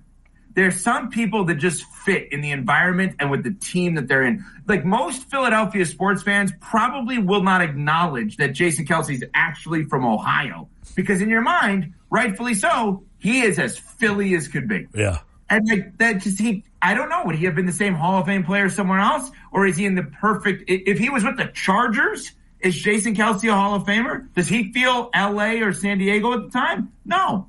If he, if with the Dolphins, I mean he feels Philly. He's just in the right spot. That's fair. Uh, Evan Cohen, are you excited to watch Tiger this week? If you tell me if you tell me he's in the lead, yes, I am I love Tiger. I think that Tiger the biggest mistake I think Tiger made from a golf perspective years ago is Tiger could have been the one man LIV tour. I said forever that I thought that Tiger should break off and start his own tour. And I think all the sponsors would actually have followed him. And and people would have golfers would have joined him if he's just like, wait, the PGA Tour, I'm bigger than the PGA Tour. They're never going to prevent me from playing in the Masters if I break off. But yeah, he is the sport, and and, and I know golf fans that are listening right now on 97.3 are like, oh, what are you talking about? Look how good this guy is and that guy is. no, Tiger's the sport. Tiger's the sport. He's the biggest thing in the sport. His the, the fact that his Sunday red is three words creates a topic because it's not two words, it's three words.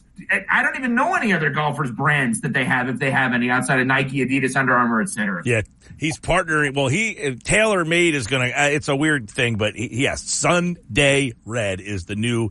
Uh, But Mike, here's the thing: you know about it. oh yeah, I know. I, I was. I I have it written on my piece of paper talking to here to remind me to to ask you about it.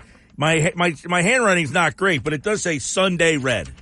Yeah, but that's the thing. What we do in radio, just to clue everybody in, is a lot of times we realize as we're talking, wait, I'm going too deep on something. I got to pull back. That's what just happened with Mike. He knows everything there is to know about the TaylorMade Sunday Red relationship, and he realized, what the hell am I doing talking about this? But that proves how big Tiger is. Oh, that Mike is sitting there knowing all this information. Uh, I'm looking forward to uh, to see how he performs this weekend because it's been quite a story with uh, the accidents and the injuries and the fact that he's back out there. It's kind of crazy to think about this guy, uh, 48 years old. Uh, Masters, by the way, coming up in, in uh, April. We'll uh, be taking a look at that. But Tigers back, NBA All Star Weekend. We'll keep our eye on Kelce, all that. And of course, Evan Cohen tomorrow morning will be talking about it on Unsportsmanlike with Canty and Michelle right here on 97.3 ESPN. All right, Evan. Thanks, man. Can I ask you one more quick thing? Do we have one second? You do. Over under games played Joel Embiid rest of the season. I'll put it at 0.5. Oh, point five. Now, we asked our Sixers insider yesterday, and I was pretty surprised. He said he was pretty confident that he would return. Regular season? Yes. Now, I asked Dr. Chow at the Super Bowl, and he said he did not anticipate him coming back. Now, the doctor said he didn't anticipate him.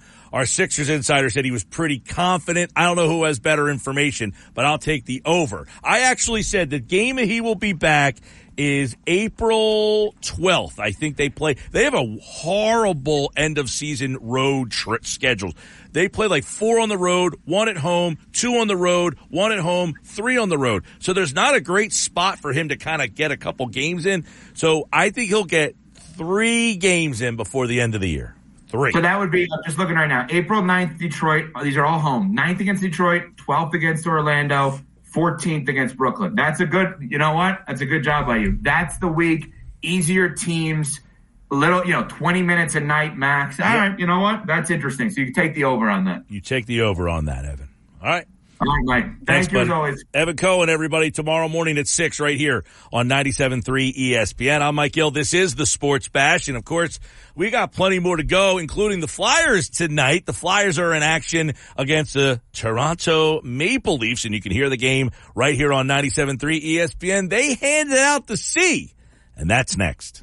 We have the perfect Without the ones like you, who work tirelessly to keep things running, everything would suddenly stop. Hospitals, factories, schools, and power plants, they all depend on you. No matter the weather, emergency, or time of day, you're the ones who get it done. At Grainger, we're here for you with professional grade industrial supplies. Count on real time product availability and fast delivery. Call clickgrainger.com or just stop by. Grainger for the ones who get it done. For sitting in traffic. You Come with me. The Sports Bash with Mike Gill on 97.3 ESPN and the 97.3 ESPN free mobile app. Sports Bash Live, 97.3 ESPN, the 97.3 ESPN free mobile app. What's up, everybody? This hour of the show brought to you by Broadlee's Plumbing, Heating, and Air Conditioning, your trusted source for heating and plumbing service and installation for generations. Call them at 609-390-3907. Visit them online, broadlees.net. Thanks to Evan Cohen. He'll be on tomorrow morning at 6 a.m. here on 97.3 ESPN. Kind enough to join us here on the Sports Bash. So the Flyers have named their 20th captain in franchise history. Yes. I was just gonna say, I did think it was really fun with Evan Cohen that he said I thought I was coming here on here to talk Sixers. Well, I mean, the, Phil, the, the Eagles have been done for so long. I didn't prep him on what I was going to ask him. I just got a chuckle out of it because he's like, you know, Mike, you always invite me on here. I always say I'll come on anytime. I was, but he's like, I thought we were going to talk Sixers, but then you bring this to me. All right, fine, let's Here go. Uh, Flyers named Sean Couturier the 20th captain in team history. They also gave the A to Travis Konecny and Scott Laughton. So uh, after a year of not having anybody, and then last year they had four alternate captains, but no captain on the team. They go back to having a captain. He is the 20th captain in team history. So Josh, can you name? oh no. I don't want to go all the way back, but can you go back to? Can I name?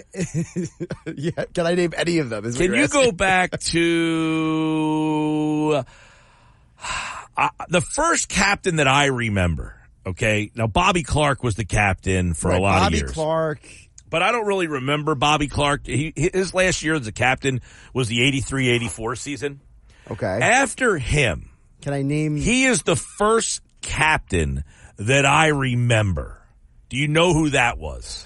So you're going back like 84? 84 85 and he was the captain up until the 90 season and he got replaced in season Dave Poulin? dave poulin is the captain yes.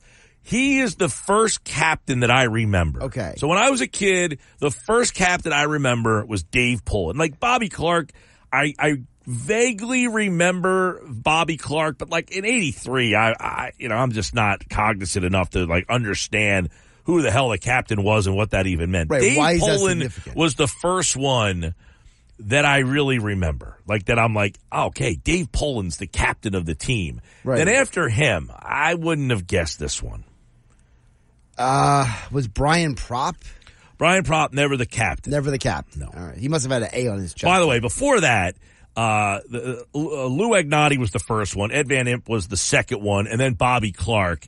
Uh, Mel uh, Bridgman was in there, and then Bill Barber, then back to Bobby Clarke. Okay. And then Dave Poulin. So they had a bunch early. Clarke was the most. then Poulin, and then after that, it's like started. I mean, they had some stable ones for a little while there, but Poulin went to Uh, well, I tried a prop that was wrong. So yeah. Propp didn't even wear the A. I don't think. I don't see him on the A list that's here. either. Yeah, I was surprised. Let me see. Uh, no, I don't see Propp on the A list at all. I'm assuming then that Tim Kerr might have been on the A list. Then. Um, you know what? I thought Timmy Kerr was a captain at one point, but it doesn't look like he wore the C or the A. Good grief. Um, I mean, who would have been after Poulin at that? Yeah, point? this one I don't think. Ron Sutter was the one after Poulin. He Okay. wore it for a year, and then That's something Billy Schwein would have known. maybe you're giving him credit now. Well, I mean, I give credit where credit's due. All right. Um, after Sutter, this guy wore it for a year.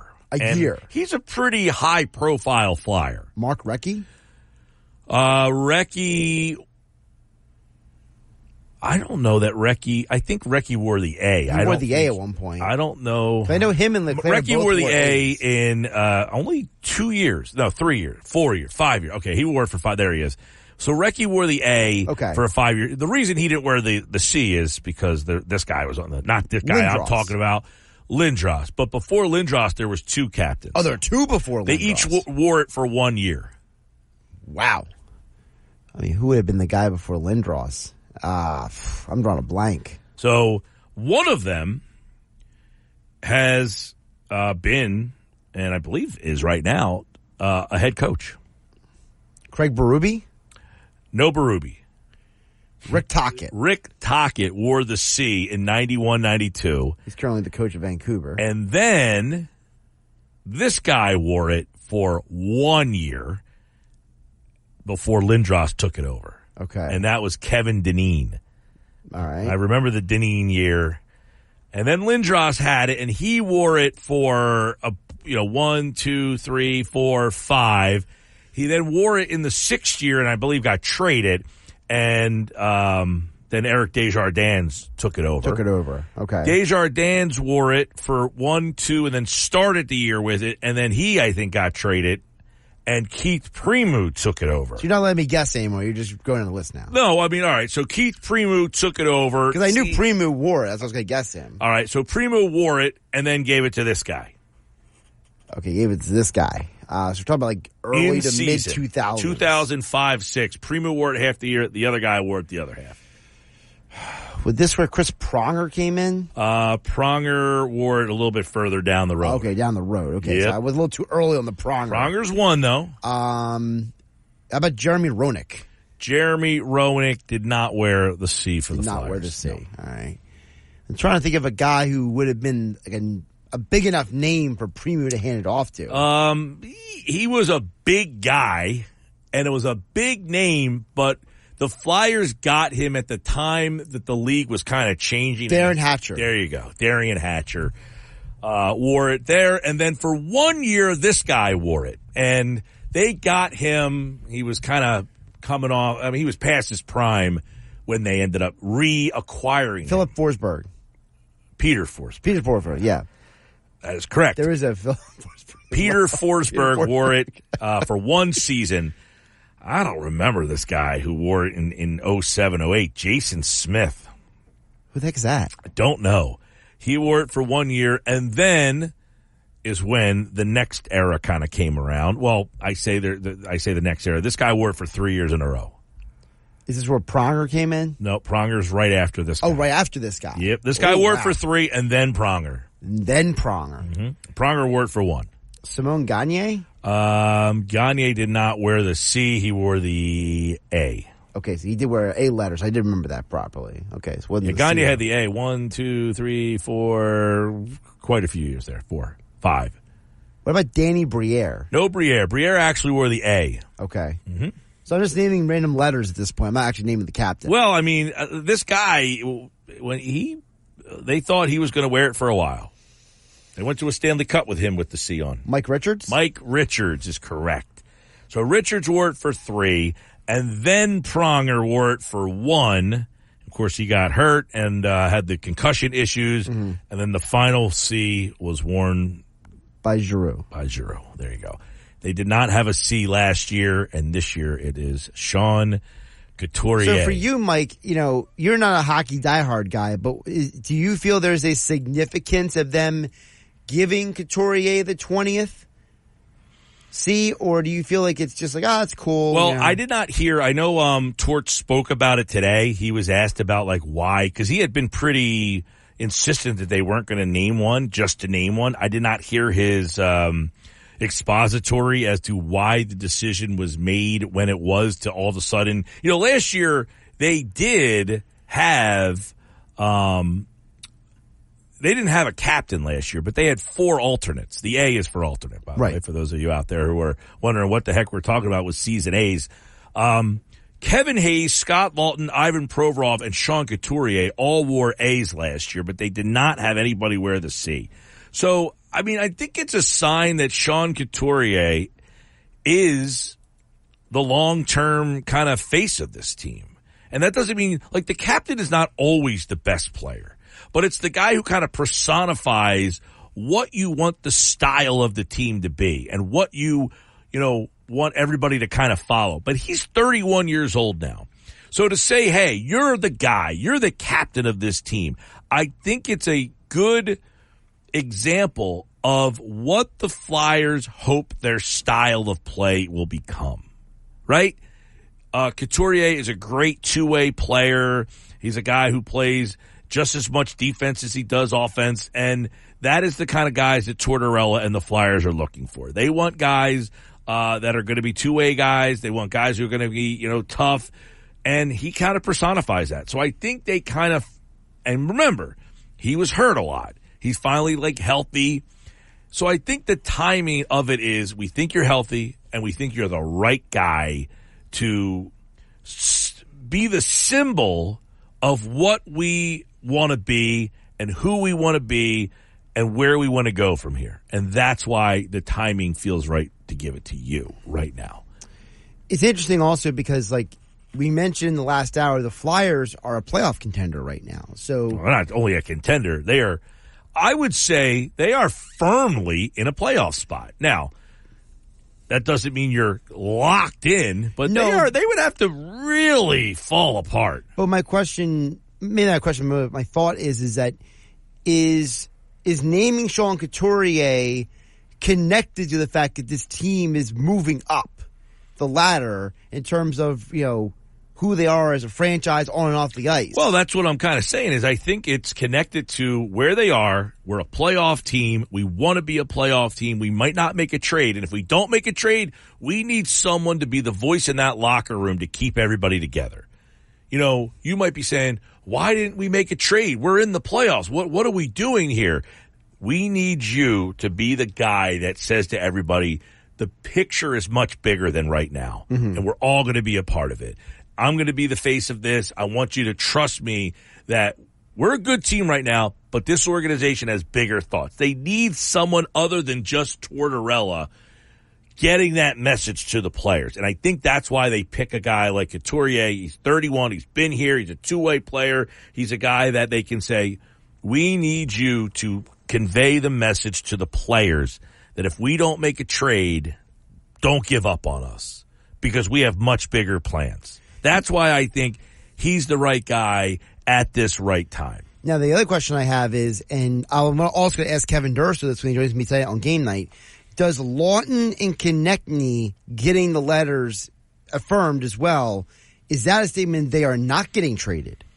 Not necessarily, no, because as I just kind of uh, went over over the years, the Flyers have traded uh, captains over their time. There's been split years, and both Right. of those guys, by the way, Laughton and Konecny. Um, now Laughton wore the A last year. Konecny's new. I think both of those guys could still be moved, but I talking to Durso on Tuesday's show. I mean, he kind of didn't seem very. Um, he didn't seem like it was very likely the Flyers were going to do much. I mean, they'd have to probably get knocked over to just trade a guy just to trade him. Yeah, well, I mean, that, that's what Briere said a, a month ago, which is, you know, he said, look, we're not going to trade our top assets for short-term results. You know, he said, you know, we, we have to, he, he described the Drysdale Couturier as a, a very unique situation, not a, hey, because they didn't want to trade uh, Cutter Gauthier. They felt they had to. Uh, Sports Bash Live, 97.3 ESPN. Sean Couturier, the 20th captain in Flyers franchise history. Flyers tonight, right here on 97.3 ESPN. They take on the Toronto Maple Leafs. Kevin Durso will join game night tonight at 6.20 to preview the game and more. Football at 4 has Andrew DiCecco today. Sound of the day. Austin Krell will talk Sixers at 5 o'clock tonight. This is the Sports Bash on 97.3 ESPN. For the ones who work hard to ensure their crew can always go the extra mile, and the ones who get in early so everyone can go home on time, there's Grainger, offering professional grade supplies backed by product experts so you can quickly and easily find what you need. Plus, you can count on access to a committed team ready to go the extra mile for you. Call, clickgrainger.com, or just stop by. Grainger, for the ones who get it done.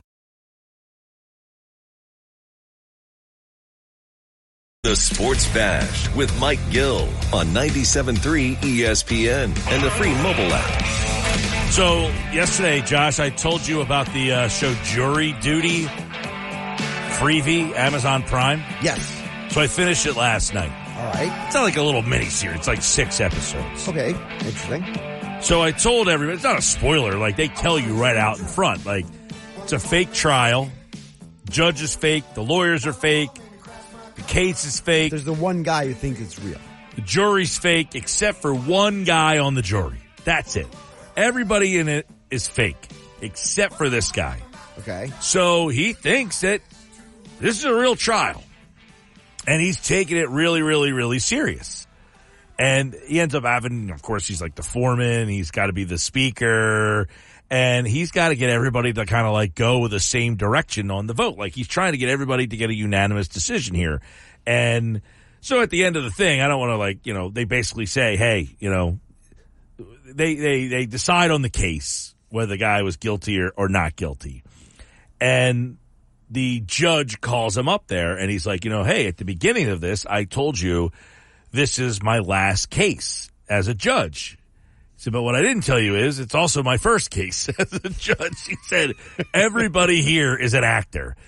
The look on this dude's face was priceless. I mean, absolutely hilarious. And then after that, like they showed you, you know, where they put cameras, how they kind of like, like distracted him at times so that the crew could go rehearse part of the scenes and stuff. Oh my like goodness. some of the things that they did, you know, one of the guys fell down and got hurt and then he's like, did you really fall? Like, did you really get hurt? And the guy's like, no. like, so I'm wondering like, if anybody watched this show Jury Duty, it's on Amazon Prime. It's like kind of like a mockumentary style, like a kind of like The Office, but for jury. At what point would anybody say, I am out on this jury case? Like, would somebody have called somebody out? Or would you just kept going along and going along and going along with it? Like, there were some crazy things that happened that forced this case to do, like, they got sequestered, like, they had to stay in a hotel room for 17 days My goodness. All this stuff just kept happening, and this poor guy is playing along with it the whole time. Pretty, pretty funny. Uh, so if anybody has seen that show, it's called Jury Duty. It's on uh, Amazon Prime through Freevee. So I haven't quite figured out like the whole Freevee Amazon Prime. There's commercials. That's a little annoying. But uh, football at four is on the other side. Andrew DiCecco. What does he think about Haason Reddick's future in Philadelphia? That's next. 97.3 ESPN presents The Sports Bash with Mike Gill. It's time for Football at 4 with Andrew DiCecco, powered by the Inside the Birds podcast. We're never satisfied. That hunger for more. That hunger for more. I have it. Everyone has it. Now live, this is Football at 4. Football at four, powered by the Inside the Birds podcast. It's brought to you by Bet365. Whatever the sport, whatever the moment, it's never ordinary. Bet365. If Andrew DiCecco was a betting man, would he be betting on Haason Reddick returning to Philadelphia? We'll get into that and much more on this edition of Football at Four, powered by the Inside the Birds podcast. With my man Andrew DiCecco is here on the Sports Bash Live on 97.3 ESPN. AD, what's up, my man?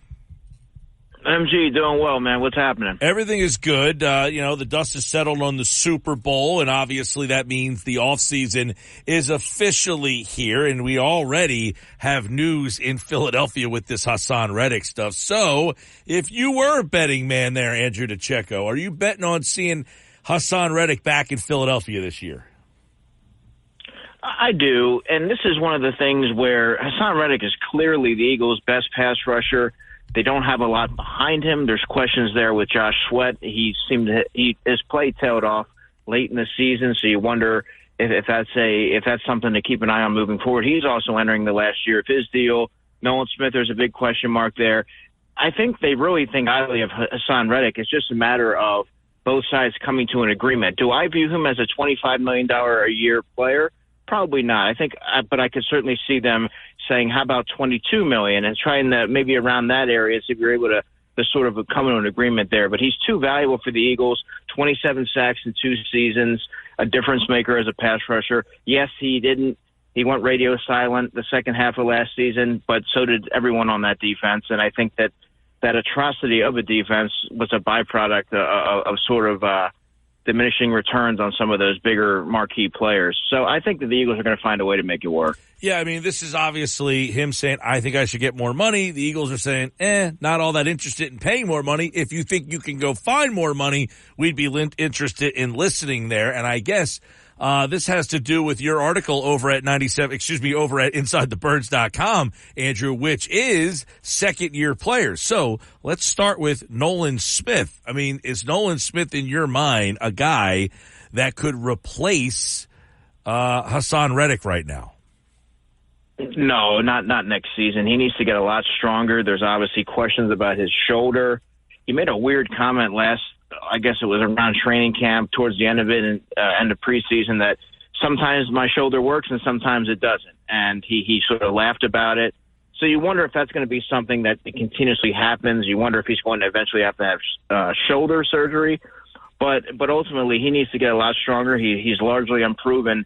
And the Eagles made that mistake last year in putting all their eggs in the Kobe Dean basket, building your entire plans around him without having much to back it up. And right now, if, if they go into it thinking or assuming that Nolan Smith is going to be able to kind of just fill right in and, and be a, a 10 sack a guy like Haason Reddick is a double digit sack guy, I think that that would be malpractice. And I certainly don't think, given how much the Eagles value their pass rush, that they would they would take that they, they, they would take that into account. So I, that's why I think that they're going to find a way to to make it work with Haason. Yeah, that uh, that'll be something to keep an eye on because I think you're right. I mean, if you're just saying, "Hey, we're going to let Haason Reddick walk and kind of turn those snaps over to Nolan Smith," you don't know what you're getting from Josh Sweat. I mean, kind of seems like a, a tough situation. Uh, but the hard part is, I think the Eagles, Andrew, do you agree? Probably feel they got burned a little bit by giving a contract to a guy who's going to be in his 30s, you know, last year with Bradbury, and they might be looking at the same situation as, I mean, uh, do you think that Reddick is kind of taking a step backwards? No, not really. And you have to, you have to also think that he really hasn't, he, he's been in different systems and he's been productive. I don't think there's been a, a ton of wear and tear in terms of Haason Reddick. I think that he's still, you can argue, is in his prime and he's just a, a dominant player that teams have to account for. Now, is he in the category of a Myles Ga- uh, uh, Myles Garrett or a T.J. Watt and players of that uh, of that caliber? No, he's not. But he's still a very good player. He's at maybe a tier below, and there's a lot of good players in that tier. So, I mean, look, there's there's times where he was somebody you can count on as being the closer, and and and he wrecked shop in that NFC Championship game. So he's shown that he can take over games. And when you have a player like that, you have to find a way to make it work. I, I don't think with him approaching 30 in his position, it's a little bit different than, than maybe a corner position where you really can fall off drastically. If you can't move or cover, that's a, that's a big concern. But I think with, with in Reddick's case, I think that if you're the Eagles, you you want to find a way to make it work. Now, when they signed him to that deal, knowing uh, knowing you know if, if he played to his capabilities, I kind of looked at it and said, this could be trouble a couple of years in if he provides them the returns that, that they're assuming that he's going to. And, and, you know, here we are. Uh, Andrew Checo, Football 4 from the Inside the Birds podcast, InsideTheBirds.com. You wrote about a couple of guys that you're interested in, and, and there's a couple guys on this list that I want to dive a little deeper into because I think, uh, uh, obviously these guys in the secondary, uh, how many of the guys are going to get the opportunity, do you think, to get deeper looks and legitimate playing time, or do you think the Eagles go outside the organization to find maybe some corner and safety help? There's are guys that are on the current roster that you think the Eagles should take longer looks at rather than going outside of the organization. Well, I think Kelee Ringo is certainly a player that they have high hopes for, and he showed – promise and sort of you saw him progress the more snaps that he got. So I think that if you're the Eagles, you have to find a way to develop young defensive backs. They haven't done a really good job in that. And I think when you have one in Kelee Ringo, you have to find a way to make sure that you maximize and continue his growth. Now, Eli Ricks is another player that I, I truly believe the Eagles really like. I don't know if they view him as a starter. I think they view him as more of a top backup corner, outside corner that is, uh, you know, as a reserve option and somebody who can probably be a, a spot starter if needed. Uh, Mekhi Garner is a player that I wrote about. Mekhi Garner is somebody that I think can be a depth safety, and that's important because the Eagles are going to be really light at that position by all accounts in the offseason. And he also offers the flexibility to play corner, but he's a young, cheap player that I think that he narrowly missed making the roster last year. So he's a player that I think could factor in there. Tristin McCollum is another one that, yeah, he, I don't think that he's going to be suddenly eating into the significant snaps on defense this year. But again, you, when you look at cost-effective options, I thought that he showed some good signs in that Giants game late in the season when he was pressed into duty, and he's a good special teams player. So there, there, there are. You can make a case for a couple of these young guys. Look, you can't have wholesale changes everywhere. You can't throw money at free agents at, at every free agent and, and assume that that you're going to be able to to kind of you know bring in talent that way. So I think you do have to nurture some young players.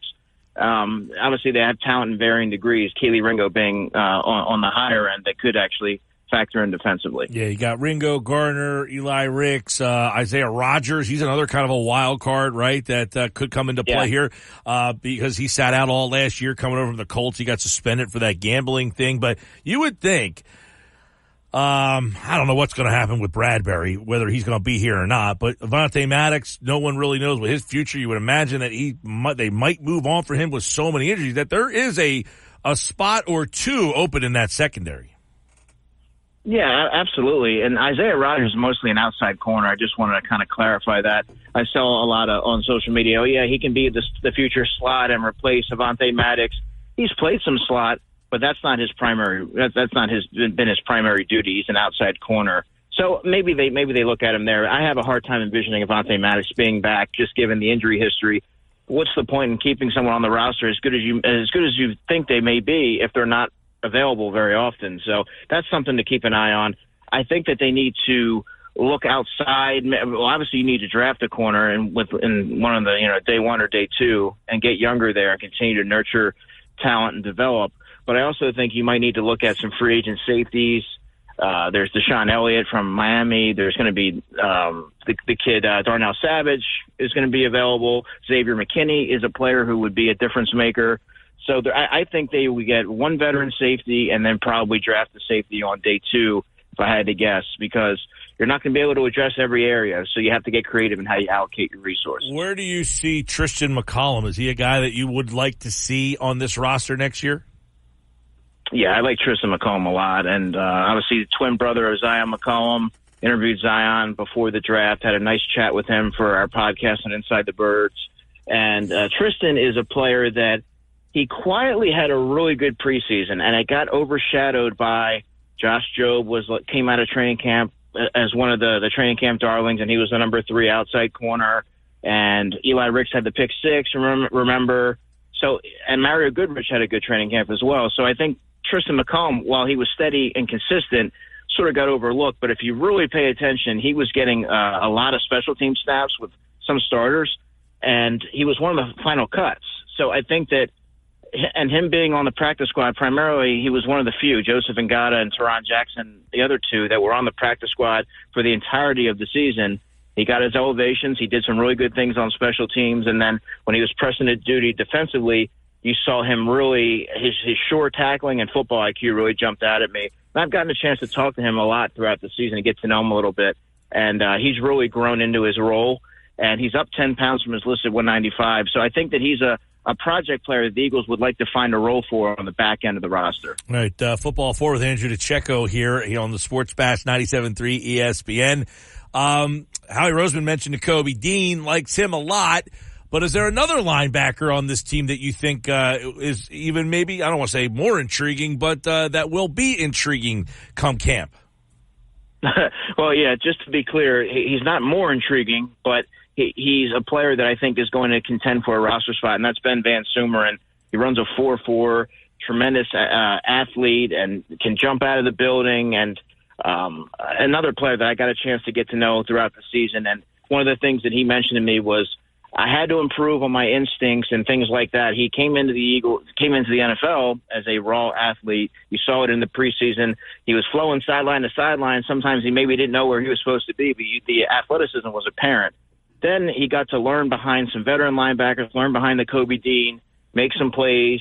He started the Christmas Day game, and I thought he did a really good job, all things considered. And I mean, that's something that's something to keep an eye on. I think that he can earn a role as a, as the final linebacker, and maybe who knows how Vic Fangio views him. He may be someone that he likes situationally because of his athleticism and his uh, to to contribute in the second level, uh, or maybe even as a blitzer. Who knows? We don't know, but he's a player that has translatable traits and develop, and he's worth developing. So Ben Van Sumeren somebody to keep an eye on as we move through the offseason. All right, uh, there's a linebacker. We talked about linebacker and edge rusher. Uh, tell us a little bit about what you think about Julian Okwara, uh, a former third round pick, and uh, you know Lions last couple of years, kind of uh, 38 games, 54 tackles, nine sacks. What kind of player do you think he is? More of just a special team depth guy, or is he a guy that intrigues you at all? Yeah, I mean, I'm not even sure he's going to make the roster. He hasn't done a whole lot in his career. I always tell folks to temper their expectations when they sign a player because a player of name value, right? He was a third round pick. He was highly thought of coming out of Notre Dame, but he didn't really do much at the NFL level. All he played in 38 games.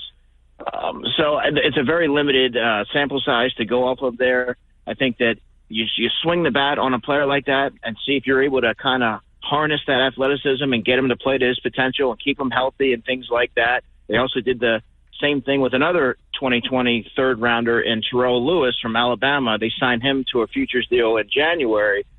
So, you, mean, and and why not? You see if you can sort of uh, get that ta- get the most out of those players, and at that worst, you you know you part ways with them. But as far as Okwara, I just I just he, he's very slender, he's lean, and he hasn't really been able to make a name for himself as a consistent pass rusher in this league. Could he help situationally? Perhaps. He's going to have to make his mark on special teams, but I, I'm not sure that that there's much there. But given the age and his pedigree, why not why not try to see if you're able to make it work? All right, uh, we'll uh, get out on this one because a lot of people think what are the things on offense the Eagles need to find. You wrote about Joseph Ngata uh, that they need to find a third wide receiver. Um, you know, is he a guy that you think can contribute in this offense next year? Yeah, yeah. I mean, Joseph Ngata is someone that, if you remember back in training camp, he was like the sensation coming out of camp for the first half his play sort of tailed off. He had, uh, I guess, he had trouble separating at the line of scrimmage. He, he needs to get, he needed to get stronger, and from my, in my opinion, he did. I got to got a chance to talk to him a lot throughout the season to check in with him, see where he was at. But um, I, I think that he has, going back to college, he was somebody that I pinpointed a couple of years as being a breakout player. I really liked him coming out of, uh, coming out of, of when he arrived at Clemson in 2019, and it just never happened, right? He struggled with injuries a lot. He stayed healthy throughout training camp. You got to see what he could do a little bit, but I think that everything happened a little bit too fast for him. He was able to kind of develop on the practice squad under Aaron Moorehead and be around guys like Julio Jones and, and AJ and DeVonta and, and learn under them. So I think that when you look at the receiving uh, the receiving core right now, there's going to be jobs up for grabs, and I think that Ngata having one year in the system has an opportunity to do so but he's going to have to be able to contribute on special teams. That third receiver role is going to be really critical. And I mean, I would assume that they're going to address that either free agency or day three of the draft. and and Britain Covey should get an opportunity there as well. Him being there two years and offering a different skill set, as we mentioned last week.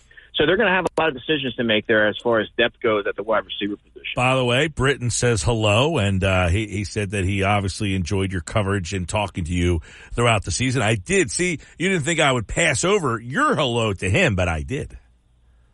yeah, Britain's a Britain's a great guy, man. Britain's awesome, and he was very good and gave us a lot of great insight uh, on. I listened to it. Yeah. Um, well, uh, let's let's finish off with this because I did want to mention your mock draft over at uh, InsideTheBirds.com, and if uh, it's the 1.0, but I think of a lot of Eagles fans were reading your mock draft, which goes seven deep, so you can check out the full uh, mock draft 1.0 of all Eagles draft picks from Andrew. You like offensive line at number 22 for the first edition anyway. Yeah, and I think, and, and you know this, Mike, but I think it's important for a lot of readers to understand that this isn't what I would do. This is what I think the Eagles would do. Sticking with their philosophy on the offensive line or the defensive line, there's going to be a lot of high end tackles that are, at least by my estimation, going to be available there at the tail end of the first round. You know that Lane Johnson's probably only got a couple of years left, max. He's 34 years old. You want to prepare for the future. The Eagles have been a team that are always progressive and thinking ahead. So to me, that would make a lot of sense. Tyler Guyton, by the way, was my pick, and he was he's been Lane Johnson's understudy. So I think that if he's available there, and you're not able to get someone like a Quinyon Mitchell, who his stock is elevating, he may not be there at 22. The best value in that area would likely be offensive tackle. So I would think, given the Eagles' philosophical standpoint they would probably reach for a tackle there, or not reach. They would go with the tackle there. Very good, and of course we'll back deeper on the draft uh, with Andrew as we get closer to that. Free agency is here. Moreover, at Inside the at InsideTheBirds.com, and of course football at four right here on the Sports Bash on 97.3 ESPN. All right, buddy. We'll talk to you next week, pal. Sounds good, man. Have a good week. Andrew DiCecco from InsideTheBirds.com is our guest on Football at 4, brought to you by Bet365. Whatever the sport, whatever the moment, it's never ordinary at Bet365. I'm Mike Gill, and this is the Sports Bash. Hey, don't forget about my friends over at the Nizam's Indian Restaurant over there in Egg Harbor Township, right in front of Boscov's. If you're looking for that big dinner with a big party, people in town, even a small night, you and the lady post Valentine's Day. Maybe you don't want to go out for the crazy Valentine's Day. You say, man, I've been hearing about this uh, Nizam's Indian restaurant with Mike Gill and the Sports Fest. Let's go check it out. And I'm telling you, you will be back for more. The flavors just start dancing in your mouth. It's pretty crazy to think about how we've driven by this place so many times. And you always say, you know what? I wonder what it's like in there. You go in, fantastic. You will be back again and again and again, they got a great buffet. They've got a great menu. The portion size are big. Go hungry, but try a bunch of things out. That's why I recommend if you have a party like six or more, everybody can kind of get something different. It's the Nizam's Indian restaurant. It was named the number two restaurant in the entire state of New Jersey. And you can go there because it's close, right around the corner, right there in Egg Harbor Township at the Old Shore Mall. I'm Mike Gill, and this is the Sports Bash Live on 97.3 ESPN. We got Sound of the Day coming up, Austin Krell at 5 o'clock, the Big Three, and more. It's the Sports Bash on 97.3 ESPN. For the ones who work hard to ensure their crew can always go the extra mile, and the ones who get in early so everyone can go home on time, there's Grainger, offering professional-grade supplies backed by product experts so you can quickly and easily find what you need. Plus, you can count on access to a committed team ready to go the extra mile for you. Call, clickgrainger.com, or just stop by. Grainger, for the ones who get it done. The Sports Bash with Mike Gill on 97.3 ESPN and the free mobile app. 427 Sports Bash 97.3 ESPN. Sound of the day. It's brought to you by Gallery Bar Book and Games. Ocean Casino Resort. Go to the ocean, go to the gallery, go for the win. For more info, visit oceanac.com. Gambling problem, call 1-800-GAMBLER. You know, uh, March Madness is going to be like the next big event, I guess. Is there something between, I guess, what's the next biggest betting event? Biggest betting event? I Yeah. mean, probably March Madness. Um, everything else is kind of like much smaller tiers at this point. Like, do people go out and bet the Daytona 500? I I mean, I know people do bet it, but I don't think it's as big of a. Yeah, you're not like going out to like sit me, there and watch the race, are To you? To me, Daytona 500 is like betting a UFC fight. It's like there's a, there are people who will bet it, but it doesn't like it doesn't have the same tier of like we have to bet it and watch it, and we can't not watch and bet it. Like it's kind of like you do or you don't. UFC AC card just got a switch. Uh, Sean Brady was the headliner. He got hurt. He's out. And they have announced the new main event. Yeah, so Erin Blanchfield, she is from North Jersey. She is one of the top ranked flyweights in all the world. If she wins this fight in Atlantic City, she will be the number one contender for the belt. When's that fight in Atlantic City? March 30th, I believe, top of my head. March 30th. Boardwalk Hall? Boardwalk Hall, yes, sir. Okay. First time in Atlantic City in six years for the UFC. Yeah, 2018 was the last time they were here. Yeah, that was a phenomenal card. It's just, it's going to be interesting to see because I know that they're not done building this card yet because of all the changes that have happened with some of the other cards. Like the, some of the news came out this morning that uh, Khamzat Chimaev will not be a part of UFC 300. So, you know, for him, he doesn't want to do it because so close to the beginning and end of Ramadan. So, you know, the UFC is basically, they're kind of like finalizing UFC 300 and then everything else is trickling out from that. Okay. Well, listen, uh, UFC in Atlantic City, March the 30th, and uh, obviously, um, we always complain, or some people complain, yeah, there's not events here. They got to bring stuff here. You got UFC coming here to Atlantic City. Hopefully, uh, they do a good job. Yeah, now, like- it doesn't help that there's some injuries. No, it doesn't. And Sean, I think would have would have been a huge, exciting guy to have on the card because he's fought in Atlantic City. You called some of his fights with CFFC, so Caught a lot of his fights, actually. yeah. Um, a recognizable fighter who will be on the card as well as Chris Weidman, the former middleweight champion. I believe I've called, did I call one of his fights? I don't know, I'm trying to remember. I have to look back. but I know Weidman is going to be on the card. Eh, So there are some uh, interesting names that are being added to the card over the last few weeks. Okay. All right. I'm looking forward to it. March 30th. I will be home. And, uh, if I am home, I probably will be attending. There you go.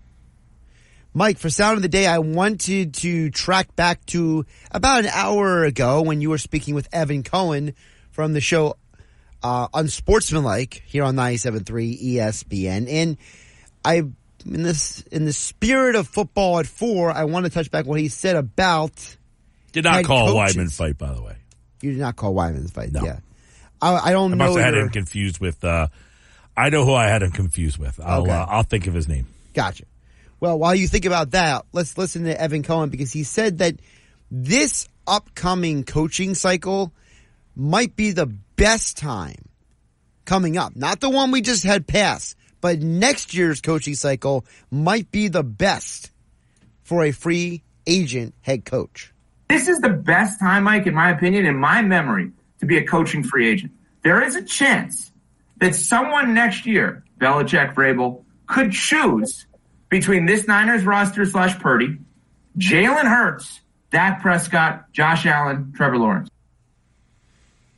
I heard him talk about this this morning about how all of these jobs could be open next year. So that if you're a coaching candidate or free agent, that you're going to have kind of the pick of the litter. Right. Yeah.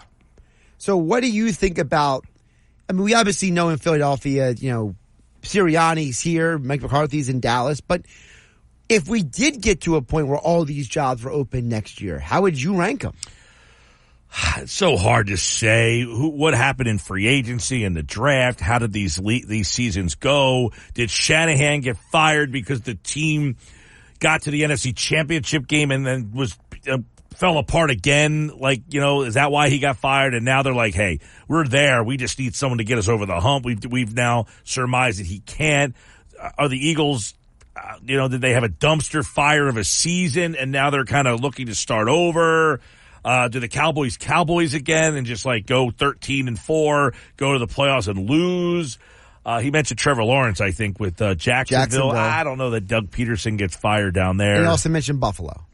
Buffalo was the other one he mentioned. Now I think that's a possibility. If Buffalo, look, I said last year I thought they were their their window was closing, and I'm not sure that it was closed as much as I thought. But you lost again. If they don't win again they have to start thinking that McDermott is kind of their version of Shanahan. Very good, put us on the map, but we need someone to get us over the top. It's interesting because I I laughed earlier today. You heard me laugh because I someone put on uh, social media because Bill Belichick's a free agent. He's done have a job this year.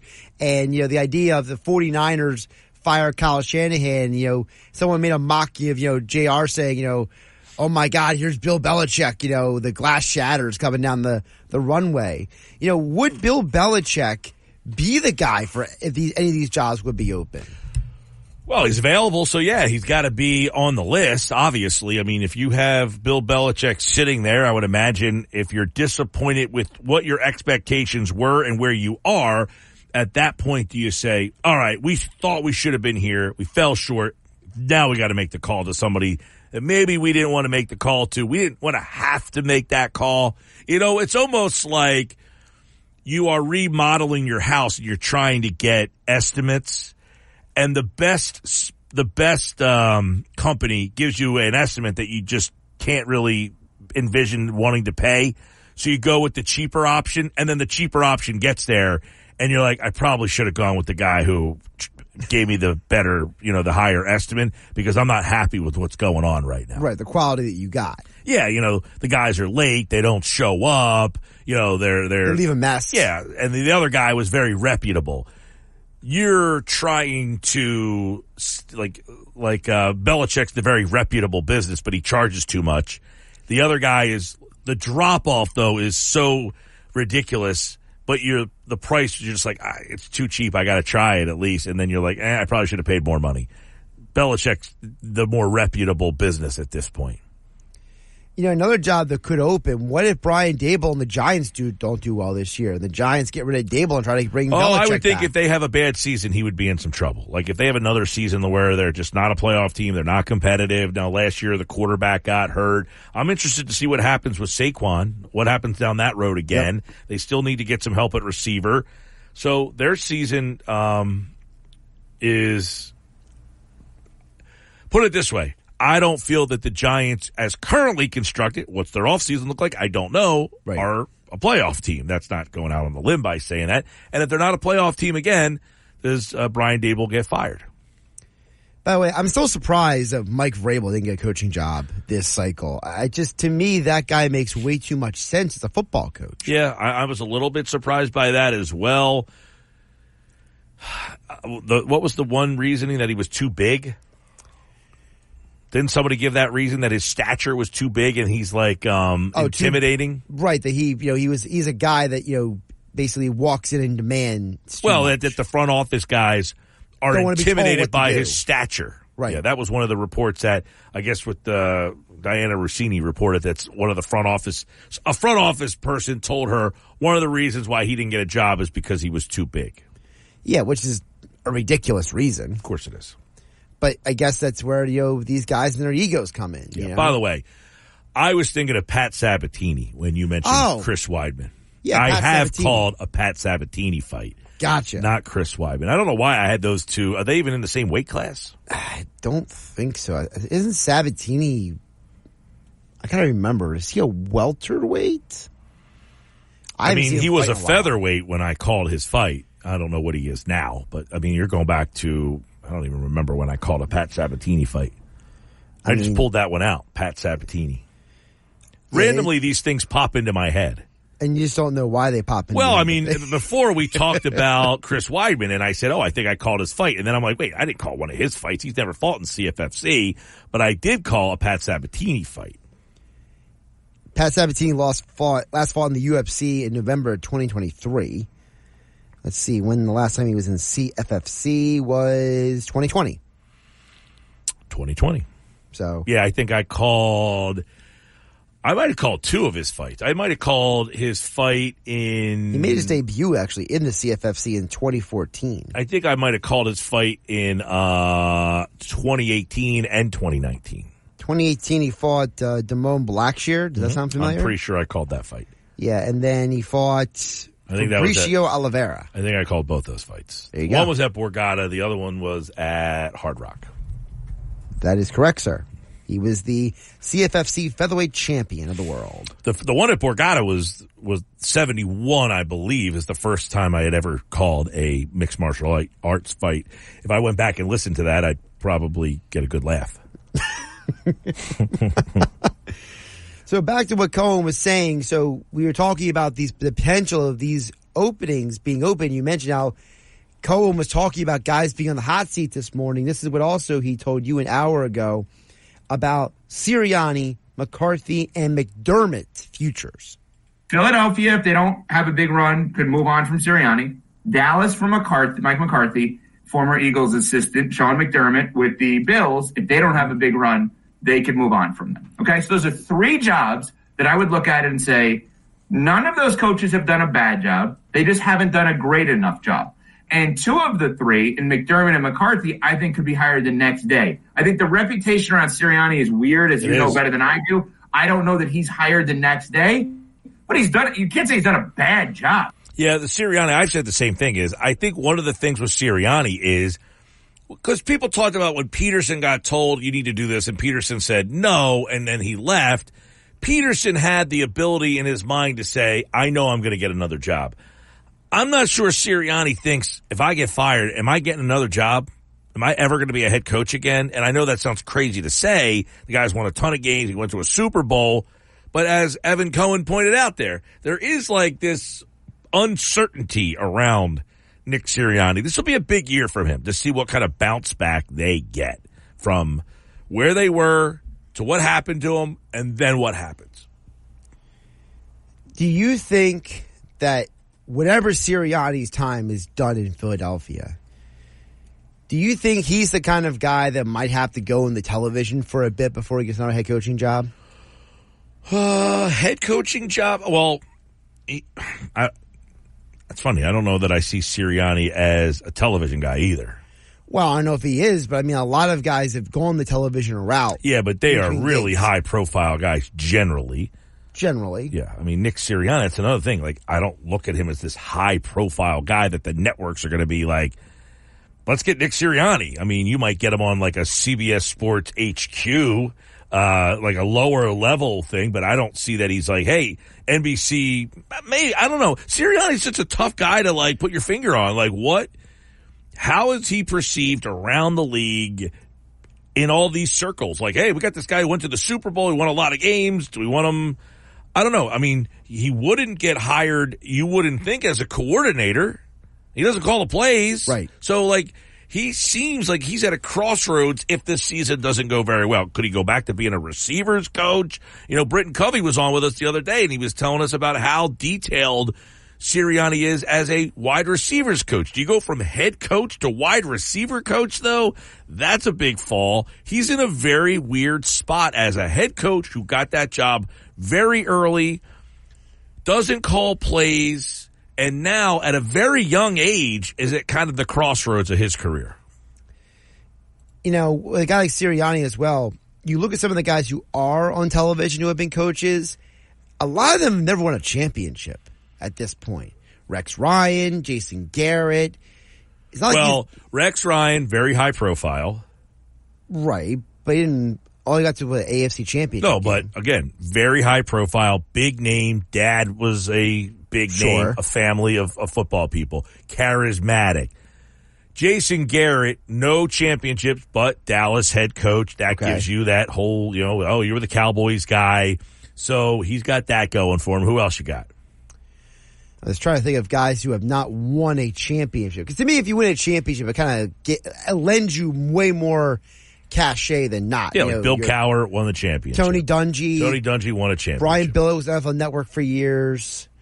Uh, now, Steve Mariucci never won a championship. No, but those 49er teams he took over were very high profile. Mm-hmm. Like he got to the Niners right after their right place, right time. Yeah, I mean he was like right there at the end of their championships and just never won, and then he went to Detroit and, and, and kind of fizzled out. Oh, but he, he was out, yeah. pretty high profile with those 49er teams. The 49 back when the 49ers were like a very high pro, like they kind of lost their profile for a while there and then they kind of got it back with Harbaugh and you know they they dipped off after Harbaugh and then they've, they've kind of come back here recently. I'm just thinking of Sirianni in terms of like he's got that kind of personality. You know, he's got that like you know very emotional, out outgoing kind of guy. I'm just wondering if you know if if he if he had to do it, you know, I, I could see him doing it. Yeah, I don't say that he that he wouldn't be a guy who could do it. I'm just wondering if he would be in high demand. That's all. I don't know. Gotcha. Maybe I'm. I don't know what to think about him in terms of what his feeling is around the league. Well, like, is that an indictment of itself? Is that even Evan Cohen said to you? He said, you know, you know, Mike, I don't know what it's like for you guys over there, but you know, Sirianni's perception, nobody knows. The fact that nobody can put their finger on the fact that anybody knows what because this season was never duplicated in the past. It is a season that we have never seen before. A team that went to the Super Bowl was 10 and 1 and then fell completely apart. That is why it is so there's no parallel to what just happened to this team and that's why the Sirianni thing is so confounding. Is here's a guy who won all these games, went to the Super Bowl, got off to a 10 and 1 start, and then fell apart. We've never seen it happen before, and that's why I think it is so hard to decide what Nick Sirianni is and how, I don't say important he is. I mean, you heard what, um, uh, Kelce said, what Britton Covey said, what others have said, Shane Steichen has said. I mean, you can't really find too many people who have, I don't, I don't remember anybody basically coming out and ripping the guy. Right. Everyone seems to like him. Everyone seems to support him. Mike, before we get hit the break, I want to get this. Uh, so, Adam Silver was on the Pat McAfee show, and one of the topics that came up was about the expansion of the NBA. And the Las Vegas has been a team that has been in conversation. And for those who don't know, LeBron James has been one of the people who has said, "I would like to own a team in Las Vegas." So, Adam Silver on the potential of Vegas as an NBA expansion city? I feel like we already have a big presence in Vegas. I think in terms of expansion to Vegas, what we've said for a while now is we have one more year left on our television deals in the U.S. after this year. And so we want to figure out what our media relationships are going to look like, but then we will turn to expansion. And Vegas is definitely on our list. What's, what's remarkable about Las Vegas it's not that large a market. Yeah, I mean, small. as the U.S. goes. I mean, I forget. It's like last I looked, I think it was the 44th largest market or something like that. Wow. But man, do they punch above their weight. Yeah. Um, so me getting to go to Vegas for the first time got a chance to see that firsthand. Like before, I was always like, you know, Vegas is not a very big market. How could they sustain this? And you can see now, I wonder with Vegas, they have the hockey team Yep. And the hockey team hit right away. Like they were never bad. Most times you get an expansion team and the team stinks and people are like, okay, this was a novelty and now it's gone. The team stinks. They've been good from the first puck drop. So that town has become a hockey town because of that. Now you have the Raiders. I'm not sure how they could support multiple teams out there? That's been my question. Can that town support multiple teams? Yeah, I'm not sure about that. I'm not sure you could put an NBA team and a NHL team and a hockey, I mean, and an NFL team. And then they've been talking about a baseball team that seemingly is getting Knicks now, which, right. uh, David Samson was on our show and said that that was not going to happen. Even when they said it was going to happen, he said it wasn't going to happen. It doesn't look like it's going to happen now.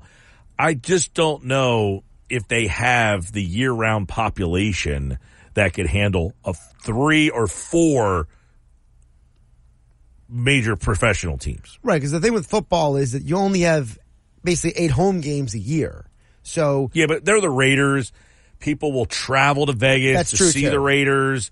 You know, they were in LA, so they got LA fans. They were in Oakland, so they got Oakland fans. So you do have, and that's a close enough flight that you can get an influx of visitors that will go there. And it is the NFL, so it's only once every, you know. Um, well, I would say my thing is they, they have a shorter season. Yeah. So like basketball. But you put basketball there every single night plus the hockey team. That's a hard ask. It is a hard ask, but Commissioner Silver says they're at least considering it. Sports Bash Live 97, which they should, by the way. I Vegas won me over. I had a great time. I thought if it was. you had to pick between Vegas and Seattle, who should get it? Well, that's a tough one. Seattle's a great, another great sports town. I've never been there though. But they used to have a superstar. They did. Kevin Durant actually played in Seattle. That's correct. Um, well, I, I, I agree with what he said though. We have a presence in Vegas. They played the in-season tournament there. You can do offshoots in Vegas. You don't need a team there. So I would say Seattle. All right. And I think that would be a smart thing for the NBA. We don't need to put a team in Vegas. We could do offshoot stuff there. We could do the in-season tournament there, the draft there. Well, the All Star game should be the All Star game. I said should be there almost every year. That kind of stuff. All right, more Sports Bash, 97.3 ESPN, the 97.3 ESPN free mobile app. I want to tell you about my friend Rocco over at uh, Key uh, Acura of Atlantic City. You know, they got a deal going right now through February 29th. He can get you in a 2024 Acura Integra lease for just 369 a month. Can you imagine during the COVID 2020, 2021 saying I'm going to pay 369 for my car payment, brand new car 2024? You'd be out of your mind. Well, he can get you in that right now or a 2024 MDX lease for 489 a month. Beginning March 2nd, the service department, they're going to be open on Saturdays again, so you don't have to do it before you go to work. Have somebody pick you up. You can do it on a Saturday. Stop in and see Rocco at Key Acura of Atlantic City on Chilton Road in Egg Harbor Township. It's the small but friendly dealer online at Key Acura of Atlantic City.com. The sports. Without the ones like you who work tirelessly to keep things running, everything would suddenly stop. Hospitals, factories, schools, and power plants, they all depend on you. No matter the weather, emergency, or time of day, you're the ones who get it done. At Grainger, we're here for you with professional grade industrial supplies. Count on real time product availability and fast delivery. Call clickgrainger.com or just stop by. Grainger for the ones who get it done. Mike Gill And I am the voice of the voiceless. on 97.3 ESPN and the 97.3 ESPN free mobile app. 454 on a Sports Bash Thursday. Did you watch the uh, You Are Looking Live uh, Sunday? I did not get to see that. They're re-airing it tomorrow at 6 on uh, CBS Sports Network. Okay, I can DVR it. Yeah, 6 o'clock tomorrow, CBS Sports Network. It was, uh, for those of you out there who didn't see it, it was the whole story of like the uh, uh, CBS pregame show with like Brent Musburger, Jimmy the Greek, um, the whole original basically cast that started these NFL pregame shows. I thought it was really, really, really well done. I'll have to have to DVR it then. Six o'clock tomorrow, CBS Sports Network. Check that out. Uh, Sports Bash. Want to remind you guys. while you're out there in Vegas. I did not see Musburger. Uh, Flyers fans, it's time to level up your game day ritual with the ultimate power duo, the Philadelphia Flyers and Union Forge Vodka. Cheer on the Flyers with the best tasting vodka produced right here in Philly. Grab a Union Forge bottle today. Flyers tonight, right here on 97.3 ESPN. They're taking on the Toronto Maple Leafs. Flyers have won four in a row. They named Sean Couturier their 20th captain in team history today. But when we come back, we're going to flip it over to the Sixers. A deflating loss last night. So who are the Sixers at the deadline? We'll ask our Sixers insider, Austin Krell, as he joins us on the other side, plus the big three tonight at 5.30. That's all coming up next hour on the Sports Bash Live on 97.3 ESPN. Jersey. This is the Sports Bash with Mike Gill on 97.3 ESPN and the 97.3 ESPN free mobile app. Now live. Here's Mike Gill. All right, just after five Sixers at the All-Star break, kind of a disheartening loss last night. You're like, you got this brutal stretch of games coming up with four straight against the top four teams in the East. I'm at home. Can I find a way to win a game when Miami's down a couple key guys as well? I know no Embiid, no Harris, but it just felt like that game was there last night. And I don't know if that's a sign of things to come. Austin Krell covers the Sixers for 97.3 ESPN.com. Sixers at the break. We'll look at his likes, dislikes, and what's next for this team. They're going to get Kyle Lowry. Will they get Joel Embiid? We'll get his opinion on that and more as the Sixers hit the All-Star break. 10 games over 500. Uh, and closer to the play-in game than uh, they are to the two seed right now, which uh, is kind of disheartening. But uh, tough game last night. A lot of things in that game. You wonder if there's a signal of things to come. What's going on, Austin Krell? How are you? I'm doing well, Mike. How are you? All is well. Uh, you wrote about it 973ESPN.com. The Sixers had no answers for the heat zone last night. And, you know, that's something that we used to hear a lot about, you know, the Doc teams, the Brett Brown teams. And you were watching that game last night. When you wrote that article, I was kind of intrigued to talk to you today about what you saw in that game last night that maybe concerned you a bit. So, like, I think the, the, the crux of it is you had your your rotation is comprised of like Ricky Council, Paul Reed, KJ Martin, uh, other guys like that, Kelly Oubre, who are either non-shooters or who are at best inconsistent, streaky shooters. And when you put those guys in your rotation, you're begging for a team to go zone for extended stretches because the best, the easiest way to beat a zone is to just get really hot from three. And if you don't have like dynamic guys, you can slide up to the soft spot in the zone by the elbows, by the free throw line.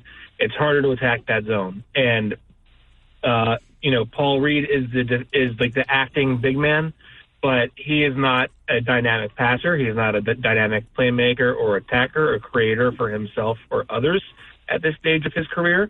So once they couldn't really get much action inside once they, you know, started, once the threes were not falling, the offense really stalled out. Uh, and the, one, like the biggest problem, you know, like there, there, there, there's ball movement. Anyone can pass the ball around the floor, but there's also productive ball movement and productive player movement. And the Sixers, you know, I asked Nick Nurse about this after the game, and I, you know, it, it, it felt to me like the biggest problem was yes, they were getting movement on the court between Buddy, between Tyrese, and everybody. They were, they, they were, they were slinging the ball around the floor. Everyone was moving to different spots, but they weren't actually making productive movement with the ball. There was nothing inside. There was very little attempt to actually attack the rim, get downhill into the teeth of the defense, attack and probe early when they're in transition still and not all the way back and aligned. So I thought they kind of they, they really struggled with creating and generating offense out of the zone. Once uh, left the game with the ankle injury, he did come back, but they were in a good flow before he left, and then you know they they sputtered when he left, and then they couldn't really rediscover it when he got back. But like I, I thought like the most telltale sign of like the whole the whole summary of the game was opening play of the third quarter. Tyrese drives downhill, gets to the rim, seemingly has a layup. Uh, Adebayo is there to confront him. He dumps it off to KJ Martin in the short corner, which is fine. You know, if KJ can can can get that one two step go and dunk that, great. Except he then turns around and throws it to Kelly Oubre in the corner for a contested three. So the play devolved from a layup to a contested corner three in a matter of a second. And it was like a wow, they they they gener- they genuinely are just kind of bitten by this this zone. They don't really know where to go from here. Hmm. Uh, and the more Miami hung around, that was kind of the problem. And then the shots stopped falling, and Miami seized control. Yeah, so I, I guess um, this team at the All Star break, we know no Joel, and that changes the complexion of everything. But the hope was, hey, they made these moves. Hopefully, they can stay afloat. Uh, before we get to the team itself, where are you, in your opinion, on Joel returning this year? Do you think that's not happening? Possibility? Uh, where do you feel about that? Let, us get that out of the way first. I think it's. Uh, I would say it's probably pretty likely that he comes back. I, I can't put an exact number on it because any number I put on it will seem too low or too high. Uh, I would say I would say I would bet on him returning this season. My the the, the thing that we're not going to know for a while is will he return in time for them to reach a seed where their path to getting to the conference finals is is legit. And if he returns, can he like retain 85, 90, 95, 100% of himself? If he can't be close to his normal self, I don't really know what we're talking about here in terms of a productive return. Um, but if he can find himself in short order and get reacclimated, I think that opens up a whole world of possibilities where it doesn't really matter whether you're the seven seed or the four seed. Yeah, that's interesting because um, you know this team. All right, so then let's get into where you think they could be. You know, because I, I said before the the problem for me with Joel returning late in the year, man, they got a brutal road schedule. I mean, they're traveling like four, then they're home for one random game and then back on the road again. And if you're just coming back, that's a lot of traveling and in and out. But I mean, do you think do you when you say he returns, does that mean to play like three games, ten games, no games, and he just comes back for the playoffs? How, how do you kind of see that potentially? I think it will largely be up to Joel's response to rehab and reconditioning. Um, it will depend on how close they are to fighting for a more favorable playoff matchup or even home court advantage. If they are, if, if it's a scenario where they're pretty much locked into a six, seven seed, whatever, and you know there, there's not much upper potential or lower potential. They might just say let's let, let's keep him out of the playoffs, and he'll you know he'll he'll, he'll make his return then. Um, I think ideally you would want him to get back on the court in the regular season as quickly as possible, even if um, you know, even if you don't have a lot of mobility in the standings, because you want him to get as many reps against the worst te- the worst teams as he can and get in shape before he has to play high leverage minutes against uh, in, you know, in playoff series.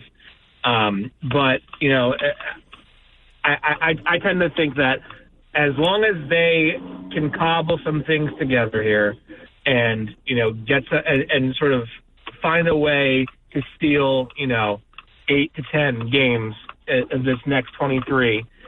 I you know I, I I think they're very much alive still. All right, Austin Krell, 97.3 ESPN.com at Krell NBA on X. Uh, all right, so let's take a look at where this team is without Joel. Do you look at this team and say, yes, they can stay afloat? They got four brutal games coming out of the All Star break, which could really flip their spot in the standings. But do you look at this team and say they have enough to keep them in play for a top four seed and then hope to get Joel to kind of push them over the top? So, yeah, I mean, I think if they can get healthy, if you can get Batum, Tobias, Lowry, uh, you know, uh, Melton in here, I think you ha- generally have enough mix of talent and depth and size, most importantly, to cobble together a stretch where you can win some games. I mean, you know, I, I think the the wild card here is like you get into March, and we're all great. We're grading these matchups on paper, like, oh my God, they have Clippers, they have, they have the Lakers, they have you know these obscene road trips, whatever. Once teams hit March, it's sort of like you don't know who is really still motivated by the regular season. You don't know who will be kept out of games for, you know, load management purposes or who will be injured or not for these different teams. So the teams that we think look really difficult right now may not actually be at their tip top best when it comes time for these for these games. Having said that, like this, this, I mean, I I, I agree with you. It, it was a, it, it was it, to me, it was as close to a must win as you can last night. And I'm not a big regular season must win guy, mm-hmm. but that was like a game where you are the Heat are shorthanded as is. They're coming. They're in the second night of a back to back. You have in 30 in about you know 72 hours after the break is over, you have a back to back with the Knicks and Cavaliers, and then Dallas at one o'clock on a Sunday. So you are going to have a really quick turnaround against three teams that are that, that, that, that grade out better than you right now.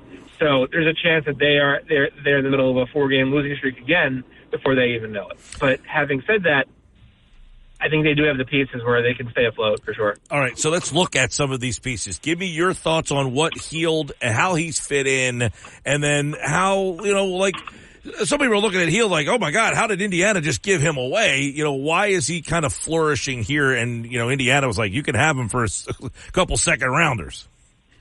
Well, I think like, and we kind of, I kind of probed them about this last night in his press conference. They talked to us. It seems to me and this was reported on like that he was not happy with his contract situation there and he wanted to trade. It seems to me that Indiana kind of restricted him in what in terms of what his role was, and he felt like he had more to give. And so in Indiana knew they weren't going to be able to pay him in free agency, so they figured let him go and get something for him. They got three seconds back for him. So yeah, it was a good value find.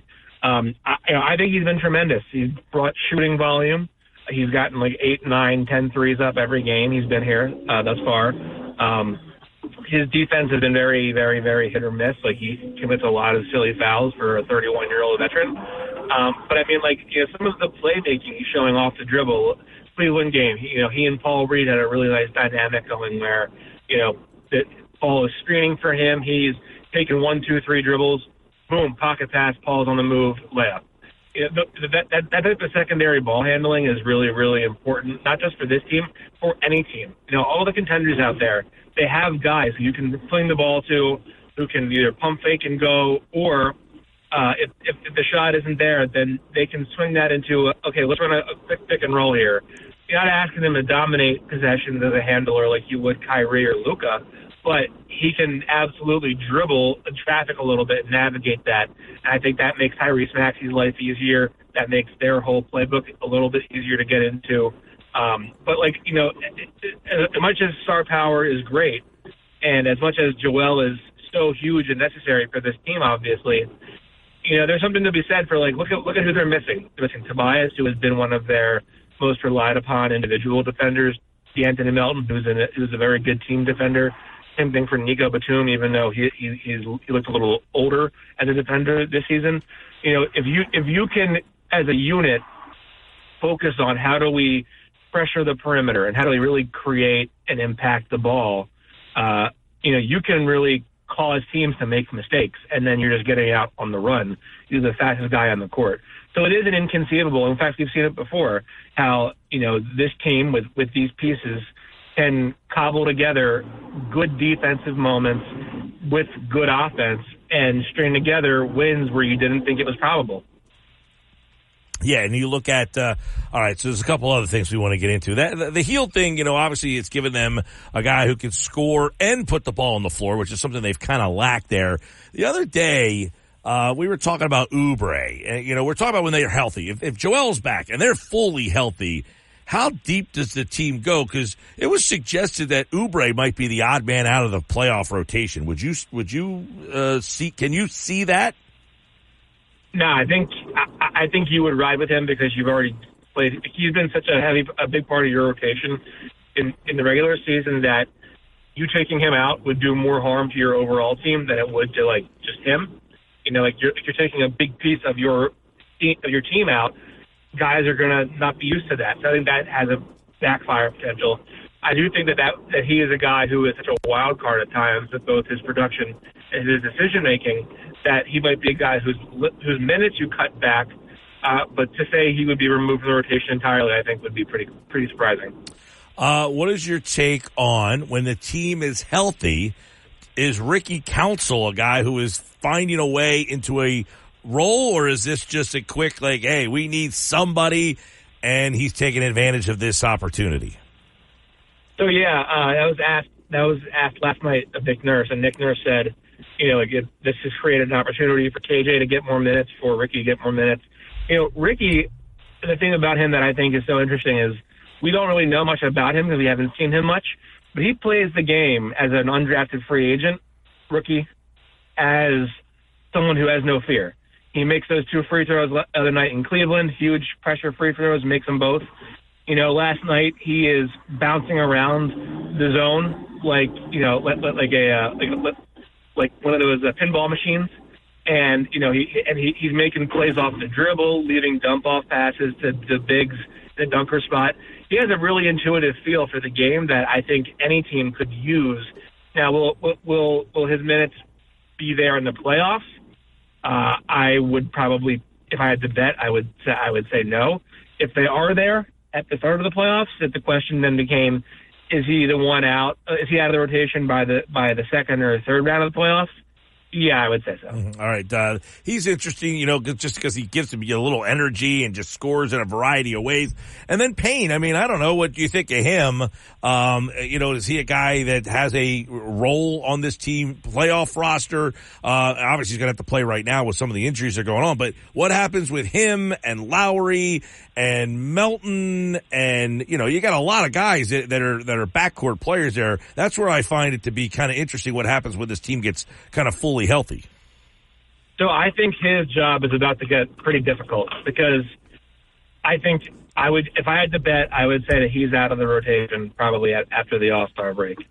Um, and what that means is Kyle Lowry is obviously there. Um, if Melton is healthy, does that mean that he is starting and Lowry's the backup point guard?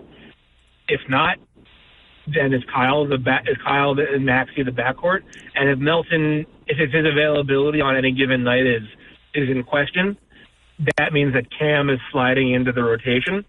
So I, I, I view him largely as a regular season minutes eater. Um, you know, I just think he's too small for the playoffs.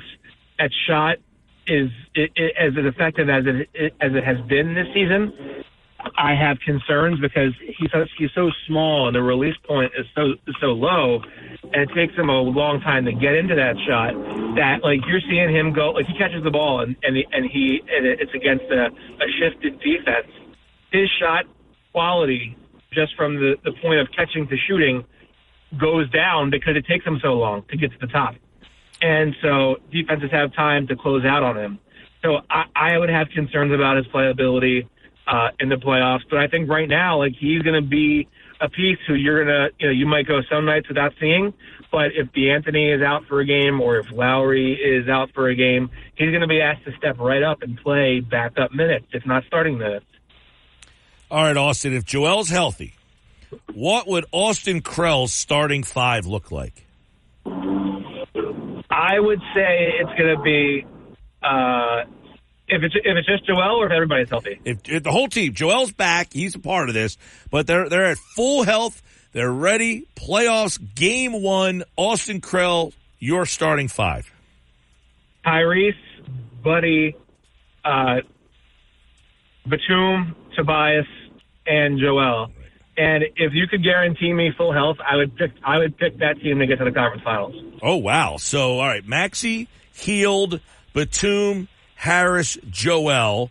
And then I guess you got Lowry is going to be, you know, I guess like the sixth man, maybe. Oubre would be kind of in those, like what, Harris? Well, uh, that's where like Oubre, Lowry, Reed, you know, is going to have to play because he's obviously the backup five.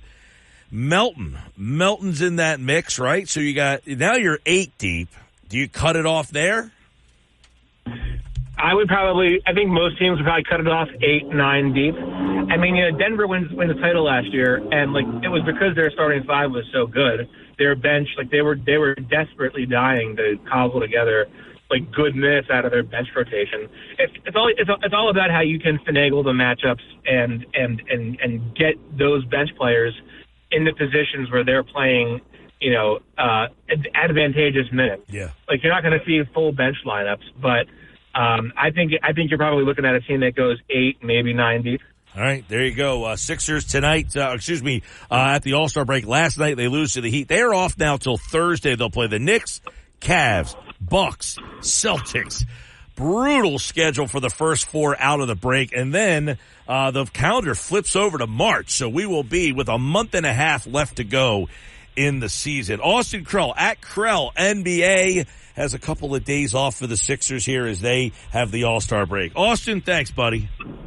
Thank you. All right, Austin Krell. You can, of course, read all of his coverage. He's done a great job this year covering the Sixers over at 97.3 ESPN.com. And, of course, uh, as the season kind of kicks into that final stretch run, you'll hear more from Austin and Paul and Devon Givens, and we'll do more Sixers and uh, Keith Pompey because, look, if they get Joel back, you just heard what he said, Austin Krell. There's your clip. There's your bite. If they're fully healthy with Joel, Maxey, Buddy Hield, Nick Batum, Tobias Harris, he said that team's going to the conference finals. That's why you still have to kind of have some intrigue by this team because of the carrot that is dangled of Joel possibly coming back and then what they did at the All-Star break, uh, at the trade deadline, I should say. That Buddy Hield gives you a Buddy Hield could be a secondary scorer on some night. Like you have Joel when he's back, he'll be your first guy. Then you have Maxey. Now you have Buddy, who's like a legitimate like third scorer. So he adds some intrigue to all this.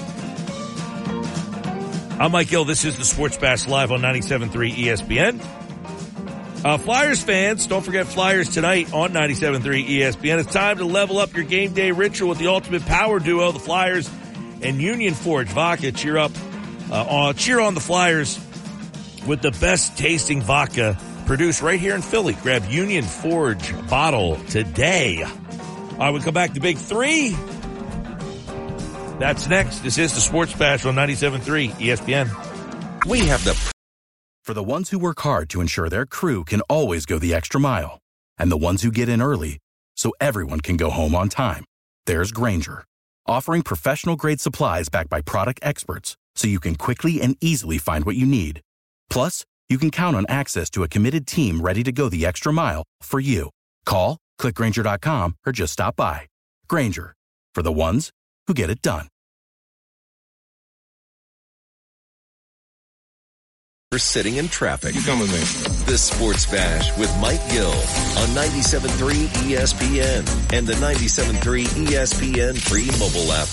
It's not a scapegoat when your superstar players on defense do not believe in what you're doing.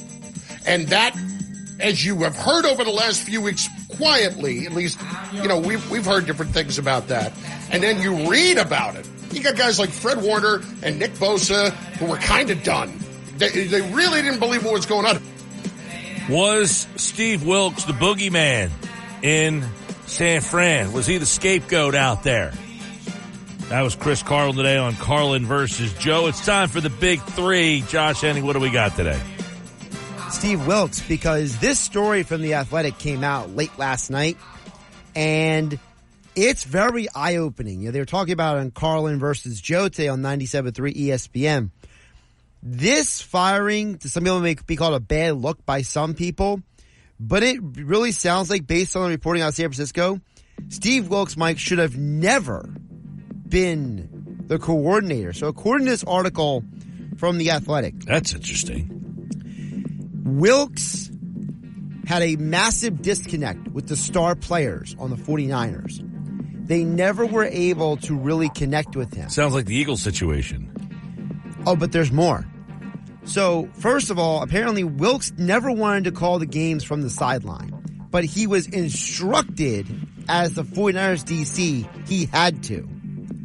He also is not a natural fit for this style of defense, so he had to customize his own play calling to what the 49ers wanted. The 49ers, according to this athletic article, they hired him because they wanted a veteran presence for the team but his personality never fit. And according to this article, because his background was so heavy as a defensive backs coach for Wilks, that he connected more with the D-backs than with the defensive line, to which led to guys like Nick Bosa and Fred Warner complain about it. This sounds convenient that it's all coming out now. I mean, honestly, I mean, it sounds a lot like what happened with the Eagles. Like, hey, things weren't going well. Well, you know, the agent comes out and says, well, there are a lot of people that didn't even talk to Desai. There was disconnects there. Then you put Patricia in. He's calling a defense that he wasn't even his.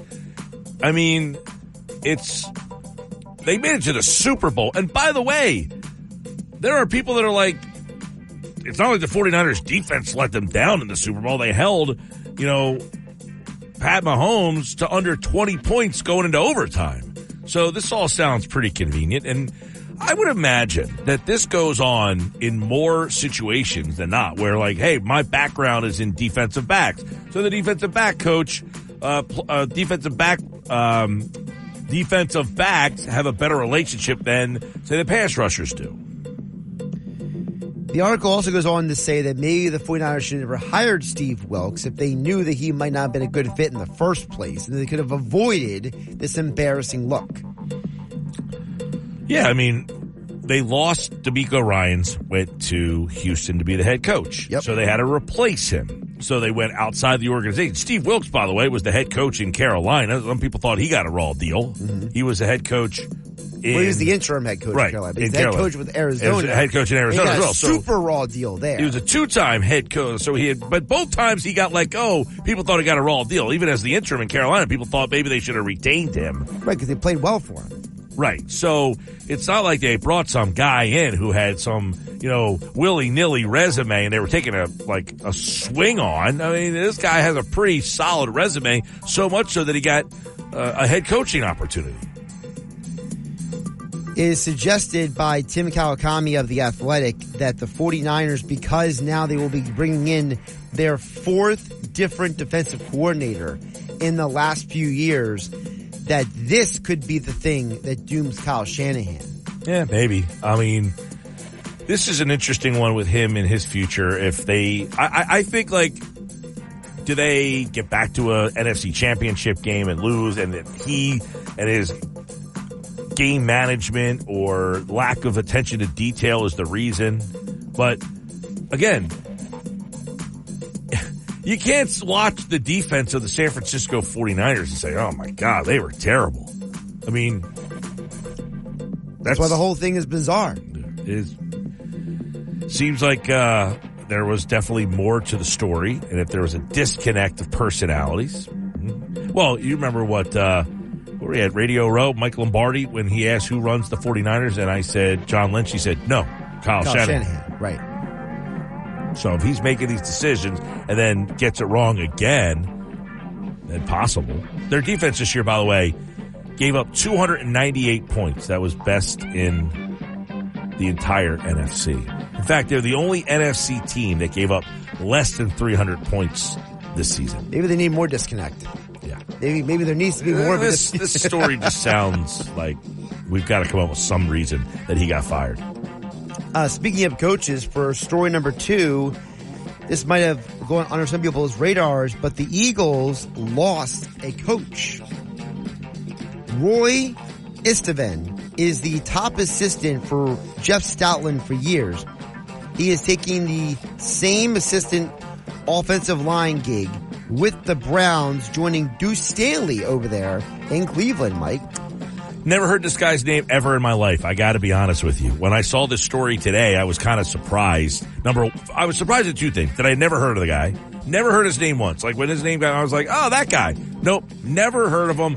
Never heard that the Eagles had an assistant offensive line coach. In fact, the last guy that I thought was had that role was Eugene Chung, the former uh, New England Patriot offensive lineman. I think he was maybe in that role. But I was pretty shocked to hear the guy's name. Number one, and number two, I'd always wondered. All right, Stoutland's been here. If you want to try to like everyone comes to the Eagles and poaches front office guys. Everyone comes to the Eagles and poaches coaches. Why wouldn't you poach the guy who worked for Stoutland? What took so long? Who? Where did he go? Cleveland. All right, Cleveland makes some sense. They have a lot of Eagles connections. That's what I was going to say. So the Eagles connections they have right now. So they got Istvan. He is joining Deuce Staley. Jim Schwartz is there, as you know, and Andrew Berry is in the front office. Right. I say the front office is where they have the connections um, to the Eagles to go say, all right, I know a guy. I got a guy. Let me go get my guy over in Philadelphia. Yeah, I was pretty surprised. I never heard of this guy before, ever. How long has he been with Philly? He has been with Philly since Doug Pederson. So he's been there a while, huh? Yeah, and apparently 30 years ago, Jeff Stoutland coached him. Okay, that's normally how this these things happen, but So he's got a long connection with Stoutland, but apparently he wants to uh, go elsewhere. Even though Stoutland has apparently he wants to go elsewhere. He got the, Well, he got the, he got promoted. Meanwhile, well, it's kind of a lateral job because he's not being the head man running the O line in Cleveland. He's still an assistant coach for the O line. Oh, no, that's that's something. Why would he? Do, why would he leave? Maybe because he feels like they're pat. I don't know. I mean, how long is Stoutland going to be there? Unless he feels like, hey, this guy ain't ever leaving. Right. I'm not going to wait till this guy dies, you know, before I get a job. I'm going to go somewhere else and see if I can break out of the, his shadow. Right. Kind of like Eric Bieniemy did with the Chiefs. Seems like the play there. Mike, I wanted to ask you about so this story to me is funny. So there's going to be an All-Star Game alternate broadcast. And we know in the world where we have Manning casts and everything. And I'm starting to wonder if we're just, you know, copying everybody because Charles Barkley and Draymond Green will be a part of the alternate cast on truTV for All-Star Saturday night. And I want to ask you, Mike, first of all, one, do would you ever be interested in a Draymond Green Charles Barkley alternate cast? That's number one. Um, I'm kind of like over the alternate cast stuff. Like I didn't watch the Manning cast the last two seasons. I did not watch one second of Manning cast. Not this year and not last year. Like ever since Buck and Aikman took over I have not watched any Manning cast. And I like the Manning cast. I think they did a nice job with the Manning cast, but it's just tough to sit there and watch that type of programming for a whole game. But if you're going to give me two guys to kind of say, hey, they're watching the game with you, yeah, Barkley and, and Draymond Green would be uh, two guys, I think. Does it be in the All Star game maybe be a little different that it's not like a regular game? That's a possibility, yes. That being said, we're, Evan Cohen brought this up and we've talked about it before. I'm surprised that other networks have not done what ESPN has done. You know, have that alternate broadcast on like if there's a Fox game and FS1 has the alternate broadcast. CBS, CBS Sports Network has an alternate broadcast. You know, that Amazon Prime doesn't have some sort of, they actually, I think Amazon Prime has something, don't they? They do. They have alternate feed. That's correct. With like a bunch of former players just kind of hanging around a room. Right. So when is it when like NBC, they don't have NBC Sports Network anymore, but they, have can Peacock. find a channel. We're on Peacock, yes. That someone would, now the problem is the Kelces are both playing. That the Kelce brothers would be the next two to get like the Manning cast, the Kelce cast. Right. That would be the next one, yes. But the NBA All Star game, like I have no interest in the game, so yeah, maybe I just yeah, let's see what Barkley and, and, and Green are, are pontificating about. By the way, the alternate cast on Saturday night for the the uh, all the skills competitions three want shooting, that group is going to be Vince Carter, Carmelo Anthony, hosted by Adam Lefkoe with Jayson Tatum. That's given the alternate coast, alternate cast on Saturday night for those who might be interested. My second question I want to ask you from this, Mike, is because they asked in the athletic article, I kind of wanted to rephrase it to you. Is there a duo or a sport that you would be more interested in watching if they had these people for an alternate cast? Like, for example, like maybe, you know, you're not, you know, like, for you, you're not a hockey guy, right? Or like, you're not like a diehard, like, tennis guy or like, you know, some other sport, like maybe UFC or something. Like, is there maybe like a person or persons that you said, hey, if they put those people on an alternate cast, I'd be more interested? Huh. Um, well, they tried with baseball with the A Rod thing with Michael Kay. That one doesn't really uh, do much for me. I'm trying to think, is there a couple of guys? You know, baseball is one where there's a lot of time, although the, the clock is, you know, but you would like to see like two colorful, like smart baseball guys talk about like, oh, what do you think they, you know, like talking strategy as the game is going on. I think that would be the most appealing to me. like for example, I know that you know Tito Ortiz does a lot of the Fox games. What if he was on an alternate telecast? Would that intrigue you at all? Someone like him? Tito Ortiz, the UFC No, I'm fighter? sorry, David Ortiz. I'm like, wait, what? um, David Ortiz. Yeah, I mean, just like two guys who were just kind of sitting there watching the game, but like kind of watching like I do with my buddy, like, you know, oh, you got to go curveball here. Got to go, no, got to throw him something off speed. And the other, no, no, no, fastball up, fastball up, like stuff like that. Like I, like, that's what I miss about the DH. That's what I miss about the, the D, the National League not having the DH is like those moments like, you got to hit for the guy here. You got to hit right here for him. And of course that, that spot never comes up anymore. Those type of things. But that's not a regular alternate cast because that's more of like a like for the college football championship. They have like the coaches. Why wouldn't that be an alternate case? You could have two guys sitting in a room watching the game.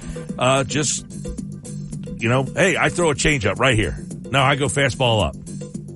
Most of the alternate casts are usually more entertainment based, like you know more like fun and laid back and less. Well, I mean, that's part of it though, is the two guys kind of going back and forth on what they would do. I mean, you're throwing other quips and, and humor in there. I'm just talking about like for what sport that would be the most enticing for me if I'm just watching. So baseball would be the sport. If you had two guys doing that style, that would be the that would be the one that would entice you. There wouldn't be maybe some other sport that you don't. Yeah, I don't like watch. the way that A Rod and, and Michael Kay have done it. I tried to watch it once and I couldn't watch it ever again. Yeah, I thought not, it was horrible. Not all that appealing to me, but that would be the style of, you know, two, you know, two or three people kind of just sitting there watching and, and then trying to decipher strategy. I mean, the problem is with the DH in the game now, the strategy has been diminished. Yeah.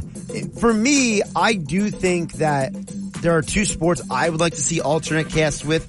One is MMA. I, think that if you had a more I feel like the broadcasts of MMAs are generally like alternate casts. I mean, a lot of time it's just you know, um, especially you, you you got the when they have like thr a three person booth with Right. uh, Bisping, sometimes with uh, Cormier. Uh, Rogan, Cormier. They're just basically like shooting it, shooting the breeze.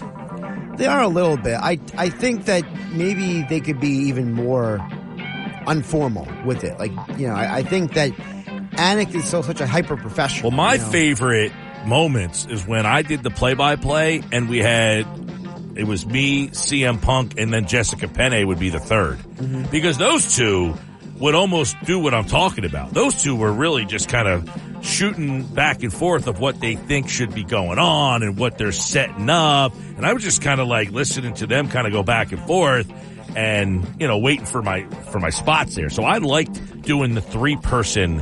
And of course, Jessica, she fought, uh, Punk, very well versed in the sport.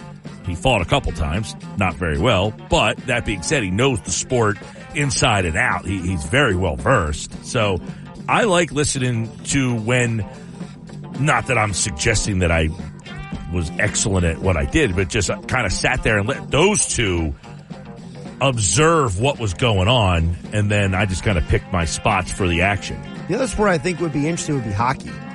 I, I think that, you know, they kind of tried to do a version of it with ESPN where it's like, you know, McDonough, some of those games, he's the only guy in the booth. And you have Ray Ferraro and somebody else ice side, you know, in between the glass. So I would like to maybe see a version of that in hockey where it's like, you know, you have a couple players kind of just sitting around talking about what's going on on the ice, you know? Yeah, I mean, hockey's another game where there's like a lot of action, but not a lot of scoring, and you know, it's kind of like built for conversation, I guess. If you Yeah, will. I, I think it would be informational because I think that there's not a lot of people who are like.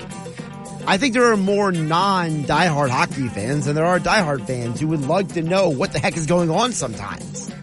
yeah. I'm surprised that more networks have not tried. I, I contend though, this is what if I was a sports executive or sports league right now, what I would do, okay, if I really these two leagues, the NBA or the NHL. If I'm the NBA or the NHL, I am going to a network to create a window for the afternoon game of the week. Like pick a day, the Wednesday afternoon NBA game of the week, where every like Wednesday afternoon, maybe like a two o'clock and a five o'clock doubleheader in the middle of the day. There's nothing on in the afternoon anymore. When anytime there's live sports on in the afternoon, people always seem to be like, oh, that's really cool that there's a game on. Like if you owned that window of every Wednesday, it's the NBA Wednesday afternoon game of the week. And you get like a whole pregame show and everything. I think you would get decent enough ratings to make it worth your while. And you could really build it. You could own an afternoon. One of these leagues, the NHL or the NBA, could own an afternoon. I think that's something that's being missed. I mean, baseball obviously does it because they have the getaway days. Right. On like Mondays and Thursdays, you get a lot of day games. Uh, football obviously has their, but they have these windows that they keep creating to get uh, Thursday night football, Amazon. Sunday, you got, you know, your one o'clock, your four o'clock, but then the eight o'clock game, NBC. Monday night football, ESPN. I think the NBA could say, hey, you know what we're going to do? Wednesday afternoons. We're going to play Wednesday afternoon doubleheaders at two and five, noon and, and three, something like that. And they could own that day. That would be what I think the next step for, uh, sports type of, uh, television should be. Interesting. That's your big three for the day. All right, more Sports Bash coming up. We'll wrap up the show coming up on the other side as uh, Flyers play tonight. They named their 20th captain in team history. We'll tell you about it coming up next. Dot com. Without the ones like you who work tirelessly to keep things running, everything would suddenly stop. Hospitals, factories, schools, and power plants, they all depend on you. No matter the weather, emergency, or time of day, you're the ones who get it done. At Grainger, we're here for you with professional grade industrial supplies. Count on real time product availability and fast delivery. Call clickgrainger.com or just stop by. Grainger for the ones who get it done. The Sports Bash with Mike Gill on 97.3 ESPN and the free mobile app. All right, get ready to get out of here tonight. Uh, by the way, uh, the Flyers and the, the Leafs, you can hear the game on 97.3 ESPN. Kevin Durso is going to join game night tonight at 620 with a preview of the action and what's next for the Flyers. Uh, four in a row, they named Sean Couturier the 20th captain in team history. So, little Flyers news to get you through the next uh, couple hours here before they, well, actually, I guess they start at 7 o'clock next hour before they go. Eddie Jackson, by the way, released by the Bears. Interesting news there. So, Eddie Jackson is a safety. He was drafted by Chicago when Vic Fangio was the coordinator for the Chicago Bears. And, you know, Eddie Jackson was a pretty darn good safety for um, the Bears during that time. So you would wonder if this is the kind of guy that the Eagles would kick the tires on. So let me give you a quick. Uh, he's 30 years old though. There's your their number. So it would have to be kind of a team friendly, like one year prove it type of deal. He would have to be the kind of guy that like they took a chance on a couple of years ago when Howie gave out all those one year deals to a bunch of guys. That's what it would kind of feel like, right? You would be like, all right, you want to come play with Vic, maybe get your value, your stock back up playing in this defense. If he's willing to do that, this is a guy who was a first team all pro 2018. Talk about 2018 though. You're going all the way back to when the Eagles won a Super Bowl. So does have some tread on the tires. Last year in Chicago, 12 games, 37 tackles, uh, broke up five passes, interception. His better days are obviously sounds like they're behind him, but does he not have a big market because of the age? Can't find the deal that he wants, and then all of a sudden Philadelphia, similar to what they did last year with like Justin Evans and Terrell Edmunds, say, "Hey, listen, we'd love to have you here. You know the system, and then you can play here for a year and maybe get your value back up." But he is going to be uh, 30 years old, and he'll be 31 in December. So he'll play the season at 30 years old. He'll be 31 years old at the end of December. So Eddie Jackson, remember, he got drafted by the Bears. Vic Fangio was the coordinator, was an all pro in 2018 and a pro bowler in 2019. So he does have good connection there. My prediction would be if he can't get a deal, the Eagles could be like, hey, one year, prove it type of deal. They've done a lot of deals like that before. So the offseason's starting to heat up a little bit. And of course, we're all over it here on the Sports Bash. All right, I'm Mike Gill. That's it for me. Talk to you on a happy hour Friday tomorrow. For the ones who work hard to ensure their crew can always go the extra mile, and the ones who get in early so everyone can go home on time, there's Grainger, offering professional grade supplies backed by product experts so you can quickly and easily find what you need. Plus, you can count on access to a committed team ready to go the extra mile for you. Call, clickgrainger.com, or just stop by. Grainger, for the ones who get it done.